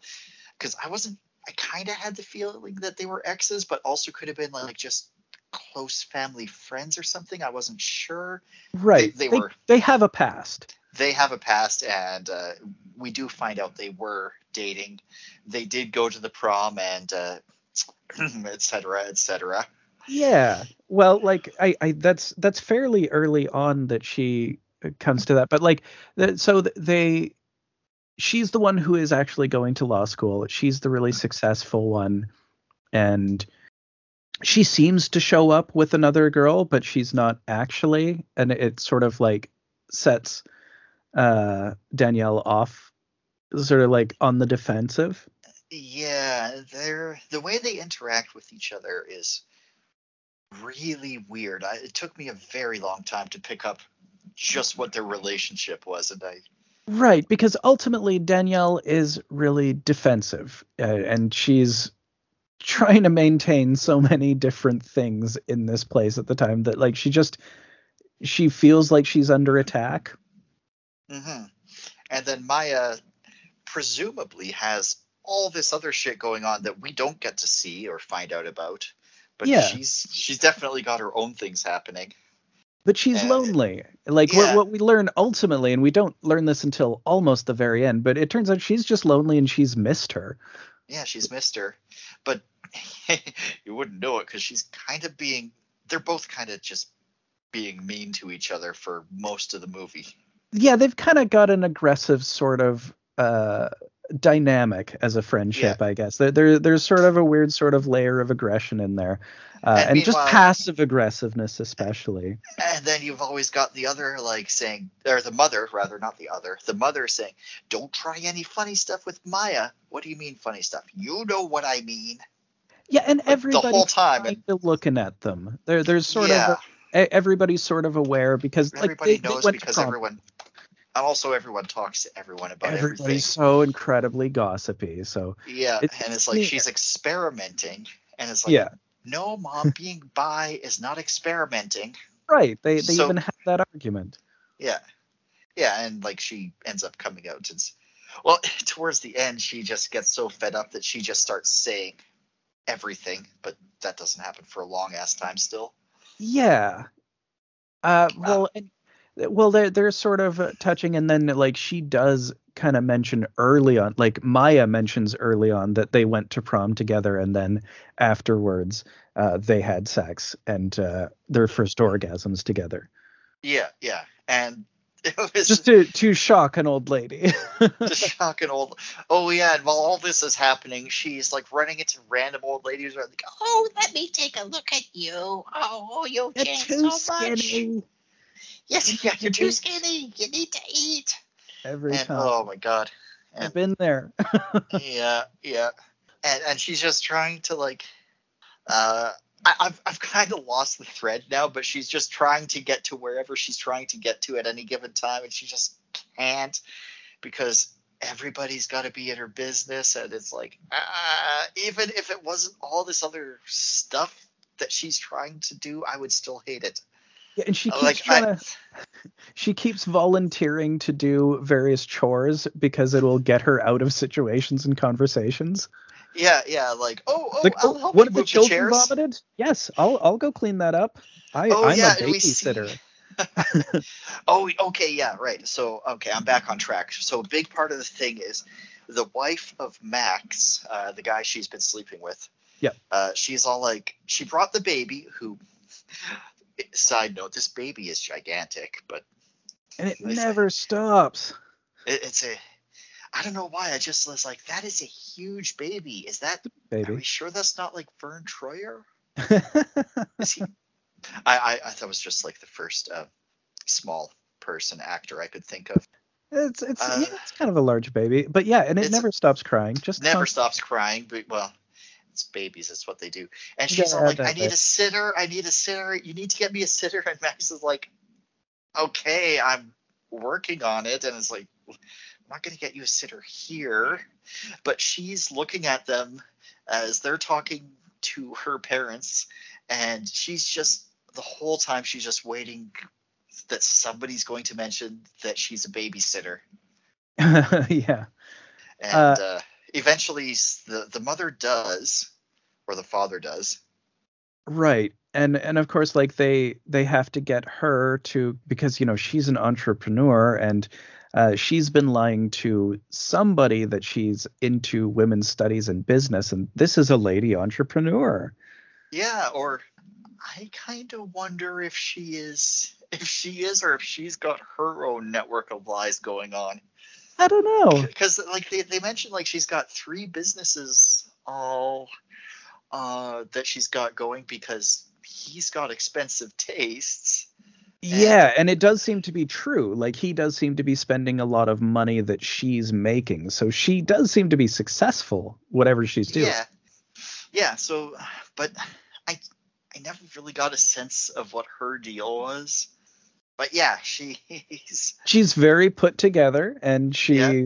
uh, uh, just has no time for uh, Danielle's bullshit at all. she's yeah. kind of a bitch, maybe. I don't know if she is. Um, It's hard to she's say. jealous. Danielle is jealous yeah. of this lady. They're Uh, both like, oh, mutually jealous, uh, Yeah. and uh, one of them has a right to be. yeah. Well, and- well, I mean, to be yeah, fair, we Danielle did not know of- that she existed. Yeah, and it's funny. She's talking to uh, Maya in one of the scenes, like, Like she's not that pretty, and Maya's like, "What are you talking about? She's like the most pr- beautiful woman I've ever seen. What's wrong with you?" she's like Disney pretty. Yes. Like if I were to, to describe the most beautiful person in the world, this is like basically what I would say. you don't think Malibu Barbie is attractive? It's like, well, you know, she's just basic, you know? yeah, like she cannot make the argument. She's just clearly got a got a, Yeah. an issue with her personally. Mm-hmm. Mm-hmm. Oh gosh, what else happens? At some point, Maya finds the cell phone that she leaves in the bathroom. Right. Uh, and so she sees that she's sending these pictures and also like she has all these tabs open with like the bank account and the guy and like yeah, he's been sending her money and she's Yeah. it's it's all kind of laid out for her. Yeah, but she doesn't really do anything with that information. No, and she than just, just kind of puts the phone back. Yeah. But someone Yeah, else well- ends up with the phone, of course. Yeah, someone else ends up with a phone, but she says to uh, Danielle, she's like, well, Danielle's like, please don't tell my parents. It's like, I love your parents. I wouldn't want them to find out that their daughter's a whore. Um, yeah. And and like they sort of like leave it tense there for quite a while. Like mhm. they sort of have a split and she's just mad at her and they don't interact again until much later on. Yeah. Um, because this see. is when she's kind of goes into the duel with the the wife. Oh yeah, she's like, you can tell she's on like the verge of collapse, and she just goes up to. Well, and she's been drinking a lot. Oh yes, yes. Oh, she She's just kind of been pounding back drinks as she's been had all of these things revealed to her and people are noticing it and her mom is noticing it hmm And she just starts asking the wife all these questions about like their job and how long they've had the baby and all that stuff. And apparently there's another one on the way. yeah Um, oh gosh, and then uh, she f- forces Max to spill tea on her so she can get up and go get changed. right Um, I don't know if that's this time or a different time. She she's always coming up with ways to get out of things, and it's yeah and she has a big stain on her clothing for a significant portion of the movie as well which is notable like she she is progressively more run down visibly oh yeah, her hair just gets more and more like scraggly. and like yeah she has this huge stain on her and she she kind of looks like she's been through an ordeal by the end and she has And she has. Yeah, so so the wife ends up asking her if she wants to babysit. Or no, the the parents uh, get them together for that, and it's like, no, no, I don't want to. I have just the one kid, and it's like, oh, maybe you'd like to work with me for business. Oh no, that doesn't sound like any. sh- She's like trying to get out of it, but she can't think of a good way to do it.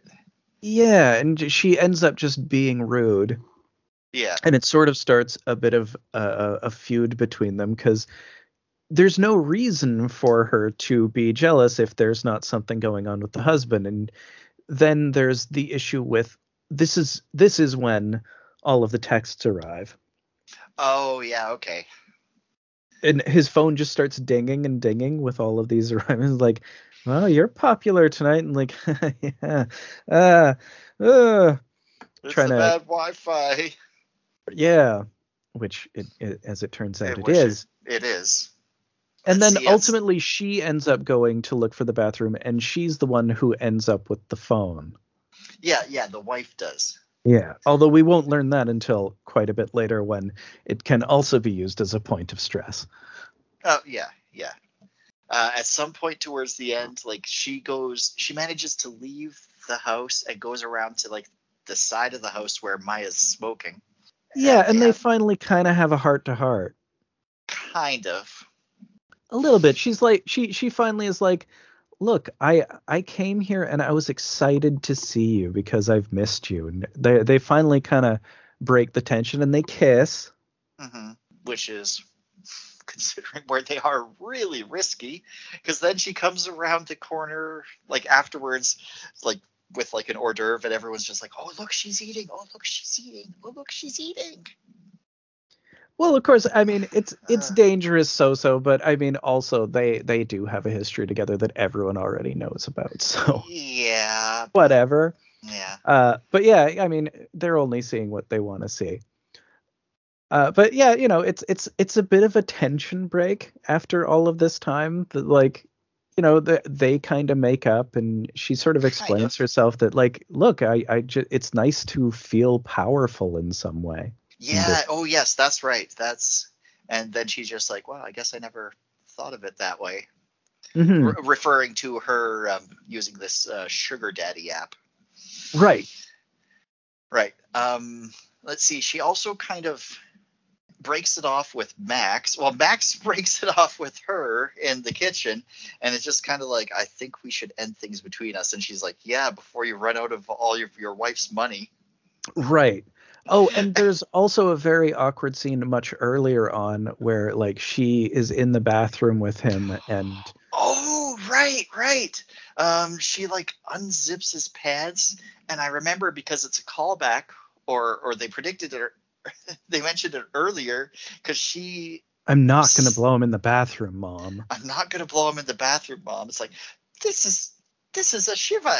It's like yeah, that's why I said I'm not gonna do it. And then and then of course she does kind of make an attempt. Uh, but yeah, but it just he, it's I'm just a really power sure, game. But it just doesn't happen. It's it's just a power head game and he he's he like undoes his flying belt and then he like does it back up and kind of gives her a look and leaves uh uh, yeah i think it's just like a shitty power game Uh, yeah, I don't know. But yeah, she's like saying to him like, yeah, we should we should kind of break this off. And then it's the camera just pans and there's this old woman there. and it's like, oh gosh, I'm so sorry. And she's like, what? Can you help me with this? You need to speak up. and then as she leaves, the camera follows her, and you see the wife sitting there, and we don't know how much of that she actually saw. but she um, knows everything already because she's already She's the, the phone one who found the phone. Yeah. And then, amidst all this, when they're fi- finally trying to leave, Sy Ableman's just trying to cram everybody in this one van so he can Well- give them all a ride home. First there there are further humiliations to be heaped upon her because she Oh, I'm knocks sure over the she knocks over Oh, the she holy book the- yeah, that's right. And then, and there's broken glass everywhere, and she it's it's when like, she's because she's having having a scuffle about the phone with the the wife and the and then the wife wants her to hold the baby and she won't do it Right, right, right. Which is kind of weird, actually. She's like, "Please just hold the baby. I just got to get something out of my purse. God damn it!" right And and she then just doesn't want to do it because it's a whole It's a whole thing for thing her. yeah Yeah, she walks backwards and knock o- knocks over the books and this uh, glass thing that shatters, like a vase, I think. yeah so like a vase of flowers and stuff and yeah she has to put the books back she has a big emotional meltdown and everybody's there because everything had broken Yeah, and and everybody sees everything. Yeah, yeah, and it's just all and and nope, and she's just. I, I really felt this in my bones when she's just on the ground saying, "I can't, I can't," and just like, "Can't what?" And the mother's like, "Can't what?" She's like, "I don't know, I just can't." yeah And I'm like, Very, "Mm, very- That's me most of my There- life. there's there's a lot of stuff in here that's super relatable to anyone with anxiety issues, uh, whether they be Jewish or otherwise. hmm hmm And then it it just But yeah, then this is when they're finally kind of trying to get everything together. I think through the whole period of her breaking the thing were them looking for the keys oh right yes and, then or for phones that like and just phones. everybody had lost everything. Oh yeah, no, I found my phone. You don't got to worry about that anymore. What, what are your keys? Oh, I don't know if I have the keys. And yeah, there was a big thing where they had to look for the keys to the van. Um, so finally they leave the building, and uh, but they're all going their separate ways. And Sy Ableman gets it in his head to give everybody a ride home because he's got a big van. Why should they have to call an Uber? yeah. But- So first he he invites the ex girlfriend. Yeah, and, and her mother. and her mother. and, and this lady named Maureen, who they were already going to give a ride to. Right, who who's also like they're they're taking a bunch of salad and stuff for her. Yeah. Um, and then they invite Max and his wife and the baby. Right, because their their Uber didn't show up and they they can't and they they haven't ordered another one. It's like, ah, just cram in. Come on, we can all get in here and And then he's like, whoops, I overbooked. All right, well, the two girls got to share a seat. I don't know, sit on sit on each other's lap or something. And Yeah. it's like, oh my god. And they're all all these people are just crammed into this van and I think that's Yeah. that's kind of it, isn't it? well, uh, and you know, uh, driving home. oh uh, yes, they hold hands. They hold hands. and it's sort of like a grace note that like okay they, they've they're sort of still uh feeling okay about each other and th- th- that's sort of been reconciled even if everything else has sort of been burnt down hmm This is why I don't do parties. if you parties invite me to a party and I say no, please don't take it personally. I just, i mean just to be fair can't. again this isn't a party this is a funeral Yeah. but like right. a funeral for someone she didn't really know and i mean that that's the whole thing is just a, a whole community of prying eyes on her and just everything coming together at just the wrong time Yeah, and I was just kind of like, well, she didn't even know him. Why doesn't she just not go to this thing? And it's like, you can't not go to this No. thing. It'd be like, oh, oh, uh, what's her name's daughter didn't show up. Oh, do you think there's something wrong with her? Maybe she's not eating and she's in the hospital because she's not eating, and that's why she's she couldn't come here. Oh, maybe she's well like she more made a, experimenting. she made a promise to her mother to do it so Yeah. she's there on a promise hmm And she could not conceivably have gotten out of it though. oh not not even possibly Not remotely. Uh, but yeah, that that's pretty much it. I mean, like it is so fast, it really flies by because, like we said, 77 minutes, and there's just so much event going on. Because like it's a constant anxiety attack. Everything is coming at her all the time, and just all of her uh, shields are being destroyed. hmm It, it does kind of remind me of like I had a we had like a big family event for Christmas back in 2015. I'm still recovering from that. Mm. I, I'm still yeah. Yep. So this this movie gave me anxiety. It's a good movie though. Good movie. Uh, Yeah. I don't ever want to see it again, but it's a good movie, and I'm glad I saw it. I liked it quite a bit. I'll probably certainly watch it again. In in terms of like cringe comedy, I it's it's got a little bit more warmth than most in that like True. there there are grace notes and there's sort of like a, a warmer ending where you know even though she's kind of gone through this thing with all of these people they're still all riding home in a minivan together and they kind of have to just live together in this community and it's like okay we're, we, we'll we'll deal with this it's this is not world ending yeah, that's true. That's true. yeah uh but yeah it's cool i mean very impressive first feature I, I, Um, I it, it is it's, funny. Uh, it's funny it's fast it's it's like very assured it's really like it's it's re- it's, I don't know how quotable it is, but it's really good. The, the delivery of the jokes that it has are are really good. Like the reveal that uh, that Max has a baby is one that I thought it's was a really great good. slow Uh, burn yeah because Really it just builds up to it It builds up to it but like it's, they play it off like such a natural conversation it, it's really good Mhm. like it it really captures uh, the feel of what being at one of these things could potentially be like and that's why i don't Yeah. want to see it again All right. Uh, so uh, that's everything for part two. Any further thoughts before we move on to our last part? I really wanted to see the multi-armed uh, deity of uh, destruction but i'm sure he'll show up in the, one of the other stacks I am. I, I'm sure Shiva the Destroyer will be around somewhere or other. oh yeah oh yeah All right. On into part three. And we're back for our final segment where we talk about movies we've watched in the past week and uh, discuss what we're and decide what we're going to watch next week. Um, I just want to clarify something because I Yeah. was thinking about it. And uh, when I say, and I'll say this quite a bit, that I don't ever want to see a certain movie again, that's not an insult to the movie. Uh, Usually, sometimes it is, but not always. Like uh, sometimes I'm just. I don't need to have a certain experience a second time. It's I'm I'm fine with the first one. Um, You know what I think is more of an insult? I don't need to ever see that again.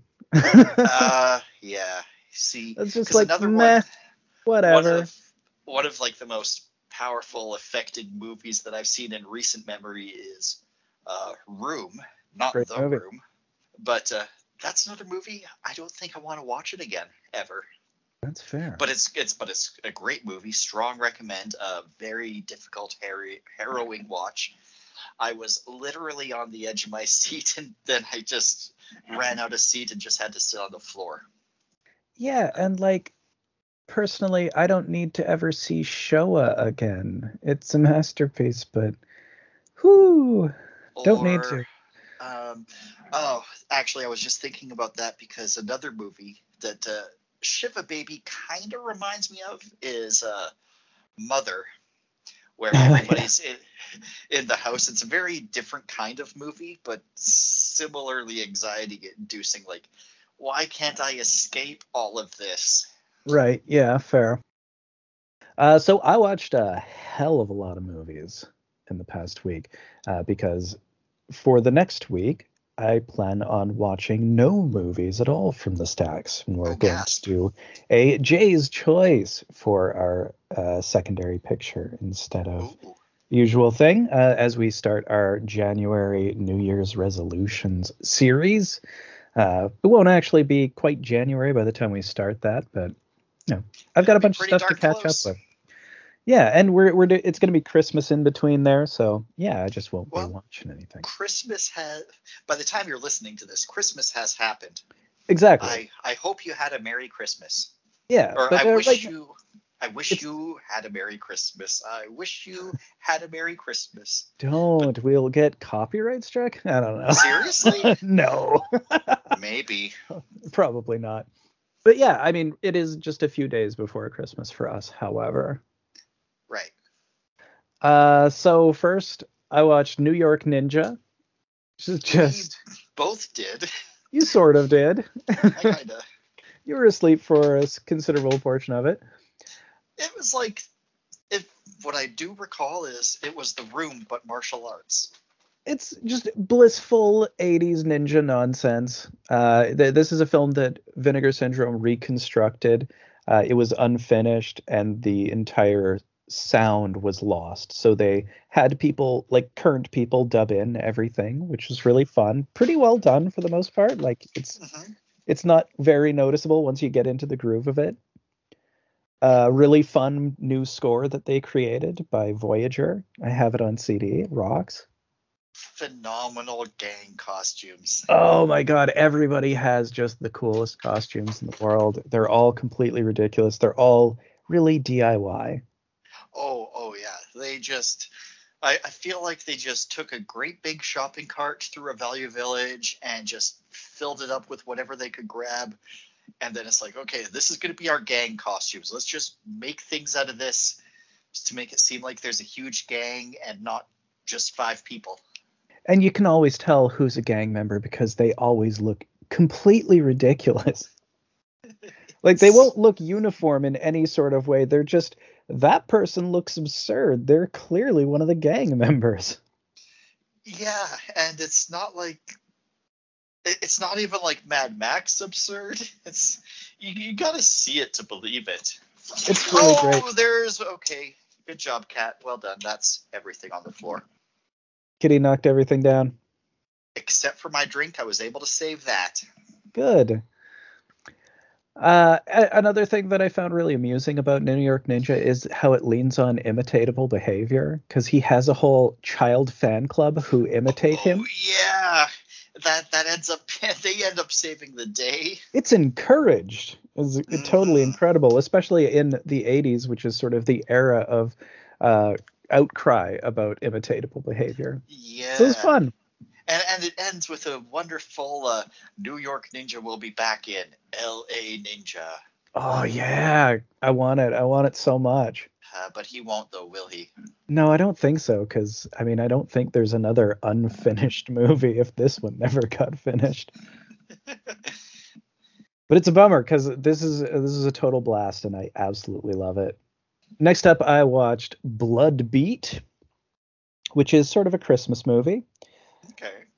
Uh, it's it's set at Christmas anyway. It's a bunch of people come home for Christmas and like this sort of remote cabin. It's sort of an Evil Dead-ish setup, but instead there's like a samurai ghost and poltergeist, which I think is powered by female sexuality. Because there's like a couple scenes where a lady is having an orgasm and a dude is getting shredded somewhere. Well, that's one of the things that uh, people theorize does power poltergeists. well, yeah, that's true. One of them. although this there's like an an actual ghost samurai warrior that manifests and like kills Oh, people that's with different. swords Yeah, no, Uh, poltergeist doesn't do that. and a lot of just really fun lo-fi animation effects it's quite a trip i really dig it uh really crazy really zany totally hallucinogenic nightmare sauce i loved it uh, this is one. I've seen before a few times. It's an old Vinegar Syndrome one, one of the first ones I got from them. Uh, uh, also, Christmas one I watched is Ace and the Christmas Miracle, which, woo! This is a new movie. This is a brand new Christmas movie uh, where Jon Lovitz is the voice of a horse that can predict horse races. Oh no. This is like one of those no budget, like made for an incredibly niche audience Christmas movies that they just sort of churn out. It, it's just weird that for this one, the audience is scumbag gamblers who've like gambled all their money away at Christmas and they get to be the heroes in this. Cause like they're they're sort of hired to steal the horse and ransom him by the wife of the guy who she's pretending she he's her brother for reasons. I don't know. Okay. It's so unnecessarily complicated and just melodrama, melodrama. And it's all it's the dumbest shit you've ever seen. It's the cheapest, most like it's not a movie. it's you know it's it's like just kind of shot in rooms and uh, like it's it's less it it's you know uh, a talking cat is sort of a similar level of filmmaking but that is Oh. more like that i would put that on a higher level this is talking cat-esque Oh wow. horrible and incredibly long Oh no. well like i mean it's not incredibly long but like it's you know a 90 minute movie and it shouldn't be a 90 minute movie it should be like a Ah. 40 minute movie because nothing happens I see. I see. uh next up i finished off the carpenter stack completely with black moon rising. This was one of the ones that he wrote but did not direct. correct and it's another one starring tommy lee jones uh it's sort of a really shaggy heist movie for some reason you got both tommy lee jones and linda hamilton as competing super thieves and they have to break into a skyscraper full of baddies because there's a MacGuffin hidden inside of a second MacGuffin Okay, sure. That they have to break out. It's a supercar that has a, a microfilm in it. All right.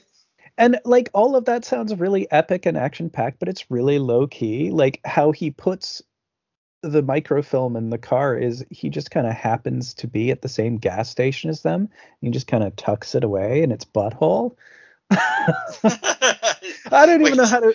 I, it's, in the it's the car's car's butthole. It is. okay. It is okay. like you lift up a little flap and there's just like a pouch that he like squirrels it into. It, it's the car's butthole. I don't even know how else to say it.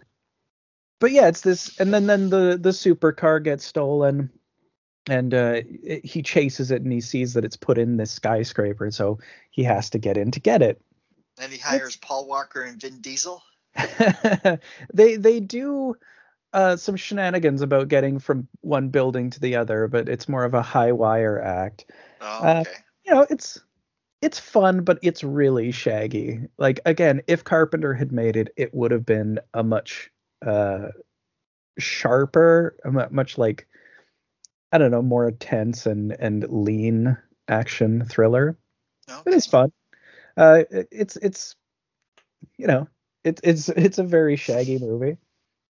Uh, next up is Censor, the second film from Vinegar Syndrome Pictures, their other production uh, after uh, New York Ninja. Oh, cool, cool. So this one's an actual new movie, and it's about a video nasties censor in the 80s.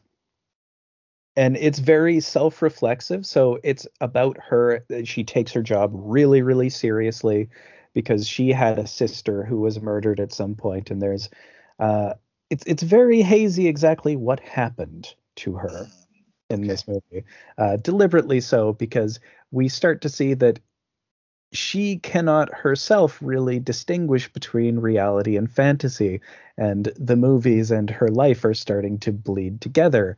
Uh, and she's starting to harm the real world as a censor uh, rather than uh, just uh, the the movies actually doing any damage to anyone. It's really good. It's it's really fantastic. Uh, uh, I, very visually interesting. And and a lot of footage from actual video nasties. Sort of the opening credit sequence is just a whole montage of just the goriest sequences that got cut out Right, and stuff. Really cool. Uh, next up is tragic ceremony is the next one from that camille keaton box that uh, i watched madeleine's study of a nightmare last week Okay. uh, so this one's uh, about four friends who are out on a road trip and they run out of gas and they kind of just end up at this weird villa. And they're sort of welcomed there by these rich people who are there. And uh, in the night, uh, they actually kidnap the girl and they're going to sacrifice her. She's hypnotized and stuff. Uh, but the guy has come in and interrupt the ceremony, and then it just turns into a whole huge massacre.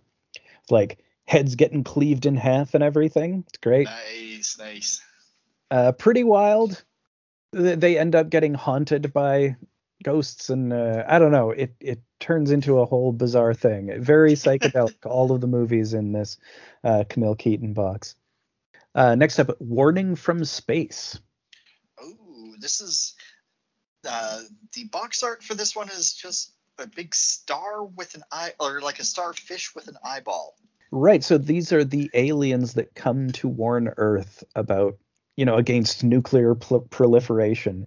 Uh, and also that Oh. a rogue planet, Planet R, is heading for Earth and is going to uh, crash into it and destroy everything if they don't use all of their nukes to destroy Planet R and exhaust them completely. That's one. Okay, all right. That's one way to uh, disarm. All right, that's one way to do it. It's interesting. I, I really like the star star starfish aliens. Their design is fun. I mean, it's most of the time it's really obviously just someone standing with uh, their arms out and their legs out, uh, with like a cloth over them, and then there's an eye piece. But the eyes are sometimes really cool. The first time we see one, someone opens a door and is surprising it because they take on they transform into a human form to blend in uh, to spread their message initially Oh, okay. uh, and it's got just like uh, there's blue lights inside the cone of the eye and they just sort of pulse up and down the first time we see it because it's in a dark room and it looks so cool uh, there's never really anything quite like that after and for maybe like 40 minutes there's very little that happens other than them sort of walking around and warning people about nuclear weapons and nuclear energy and stuff Don't use nukes. Don't use nukes. Yeah, you- you got to get rid of them. It's it's that sort of the, just that for the rest of the movie. Oh, really? the movie, and then there's just a totally crazy climax, and uh, just you know with with Planet R's approach, there there's all sorts of uh, fun uh, special effects and models and stuff like that. You know, you, you got to have it. And th- this is sort of like one of the er texts of that. This is an early fif- or mid 50s one like Godzilla that sort of like started off these movements. Okay, cool. Uh, next up, Rebels of the Neon God, which is totally rad, an absolute vibe. Uh, this is an early 90s film from Taiwan and set Oh. in just downtown Taipei, just rain and neon and just these disaffected teens with motorbikes and smoking cigarettes. And, you know, they, they get into a feud uh, for no real reason. Like this, there's this one kid and his dad's a taxi driver and the dude smashes the taxi driver's side mirror and the kid is just kind of aimless and looking for something to do just has no direction at all in his life and so he decides to just attack the shit out of this guy Okay. but like right. subtly from behind the scenes and he just destroys his life over the course of a day i don't know it's really weird Interesting. Okay. Cool. Uh, and it's mostly just like high mood, like just so much rain and like constantly wet and rainy, wet streets. A lot of neon because it's you know downtown 90s Taipei, and just everybody. There, there's very little dialogue. A lot of people just smoking a cigarette and uh, looking really rebellious. it's great. nice, nice. Similarly, next is Radio On, except it's 1979 and it's Britain. Okay. uh, British post punk on ennui. It's like if a Joy Division album was a movie. So it's like this this guy he gets uh he he finds out that his brother has committed suicide and it's mostly just him driving in his car listening to like Kraftwerk and just uh, some cool post punk uh, from like circa 79 like the opening credits credit the songs used in the movie before they credit any actors Oh wow. Because like you'll just hear a whole song and you'll just like sort of be with him driving through these uh, great urban british landscapes you know just in like just the the pre thatcher era Hmm.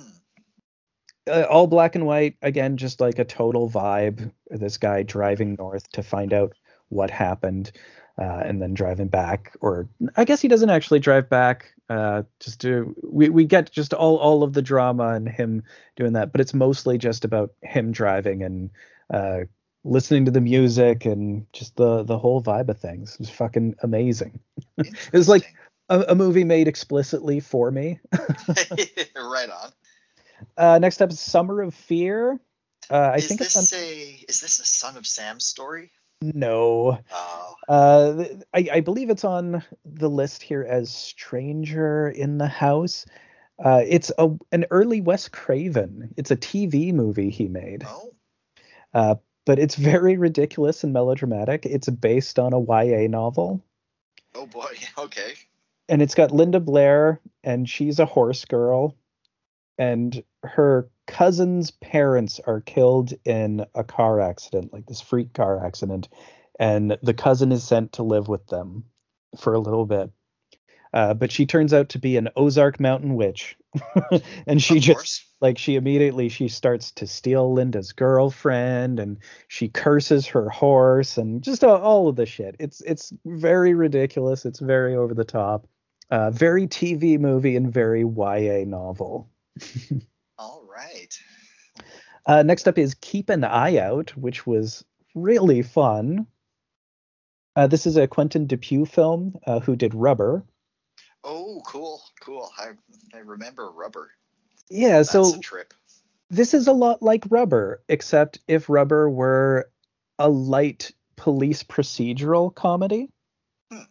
So it's a very absurdist satire of a police procedural. This guy is being interrogated, and it, it, it's like kind of subtly absurd for a little while. There is just weird details that are ridiculous because, like, the detective smokes and there's like smoke coming out of a hole in his chest because like he just has a chest hole for smoke as well.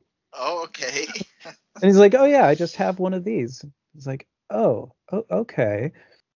So like the the absurdism sort of slowly layers in, but then eventually when he's retelling his story, it starts to blend in with the things that are happening in the main story and like he actually sees whole visions, and the cop's like, wait, you you actually see? And he the cop talks about something that happened to him.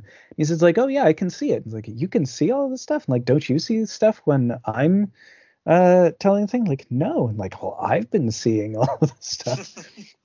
it's very very fourth wall breaking. There's a whole big, really big twist turn. Not really a twist, just a big uh shift near the end that is also a like one of many but yeah it's it's really fun very strange Cool. uh and uh next vampires which is uh, from uh, jose ramon larraz Oh, they're not John Carpenter's. Uh, different va- these are this is vampires with a y Oh. so, so these are bisexual vampires. I believe last week I said lesbian vampires. They turn out to be bisexual. See, their Okay. thing is they have what what I consider to be like a potluck orgy. They each like come pick up a guy from the English roadside and like bring him back to they they all have sex and then they eat them. Well, yeah, potluck orgy. That sounds about right then.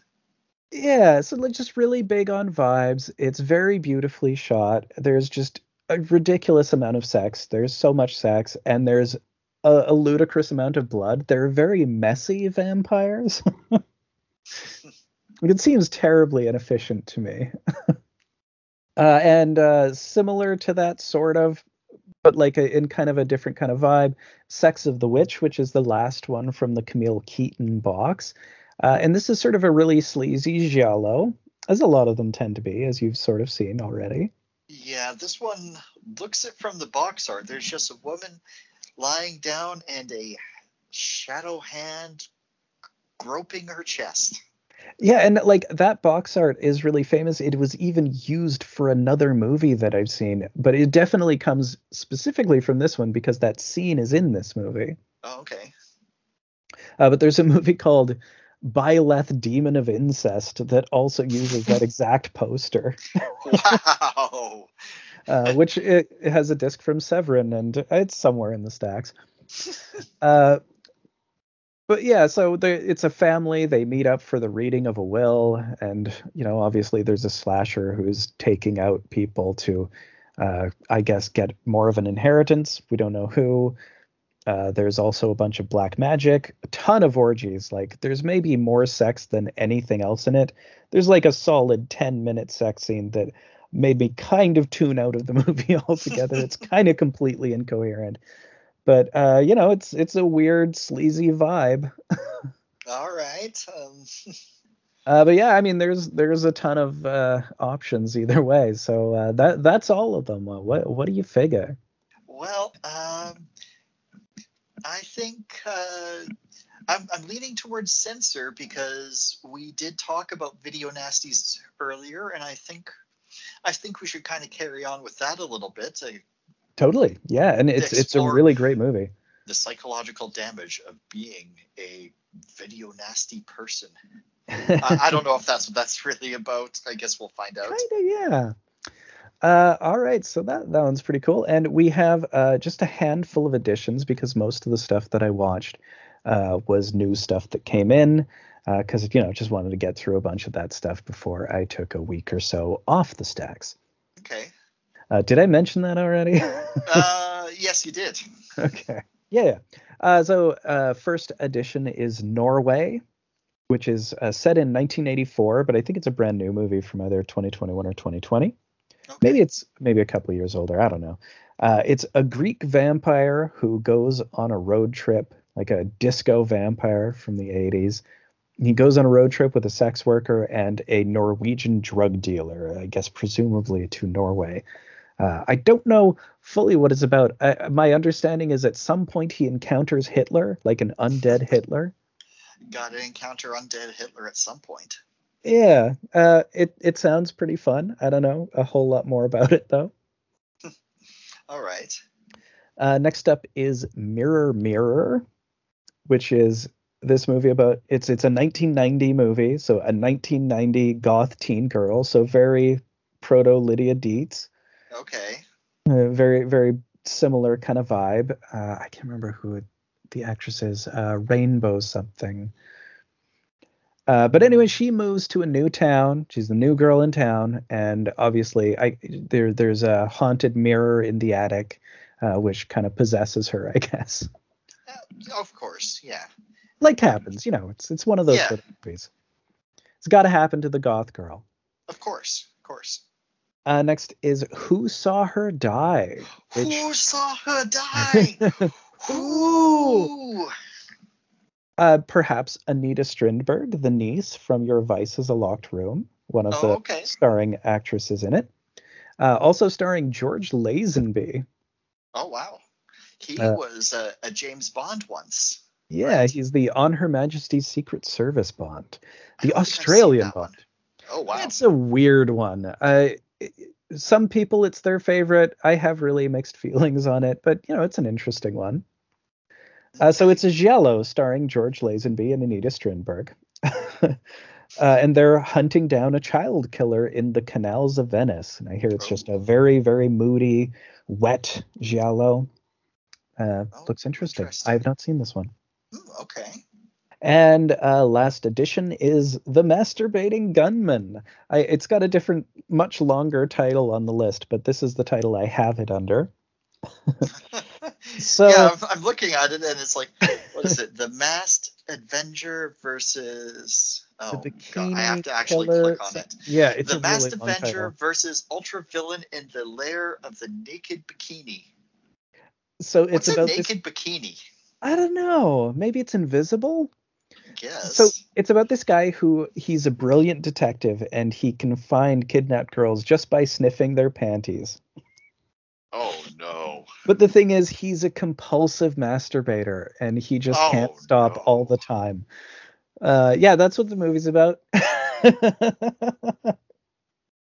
and he's like a superhero. He's the masturbating gunman. Uh, Okay. Yeah, I I have an autographed copy of this movie.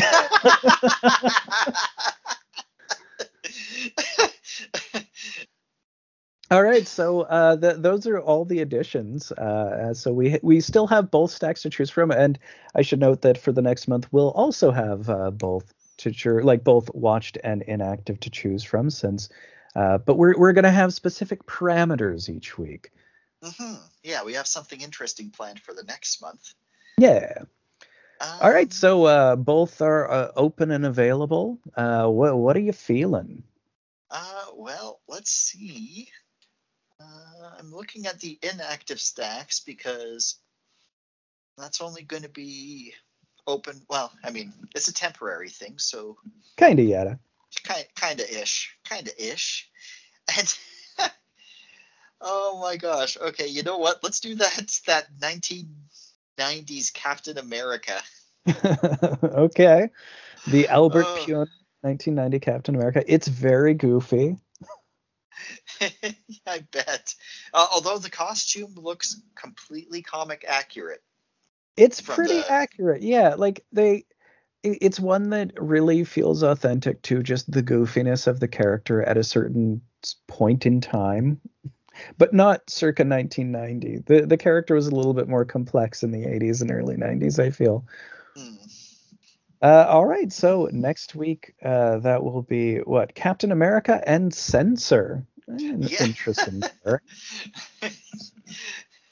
Right Uh, before, Captain America is what you get when you have too much censoring. Wait, that's not a bad thing though. Captain America is pretty dope. depends which Captain America, because there's like So uh, deep lore comics nerdy shit, but at Marvel in the 50s, they're they're- like Marvel as it currently exists didn't sort of become a thing until 1961. But okay.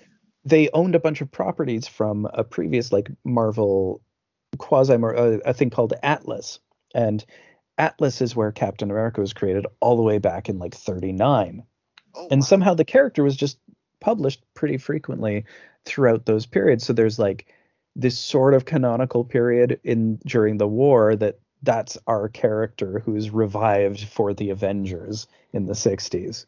Hmm.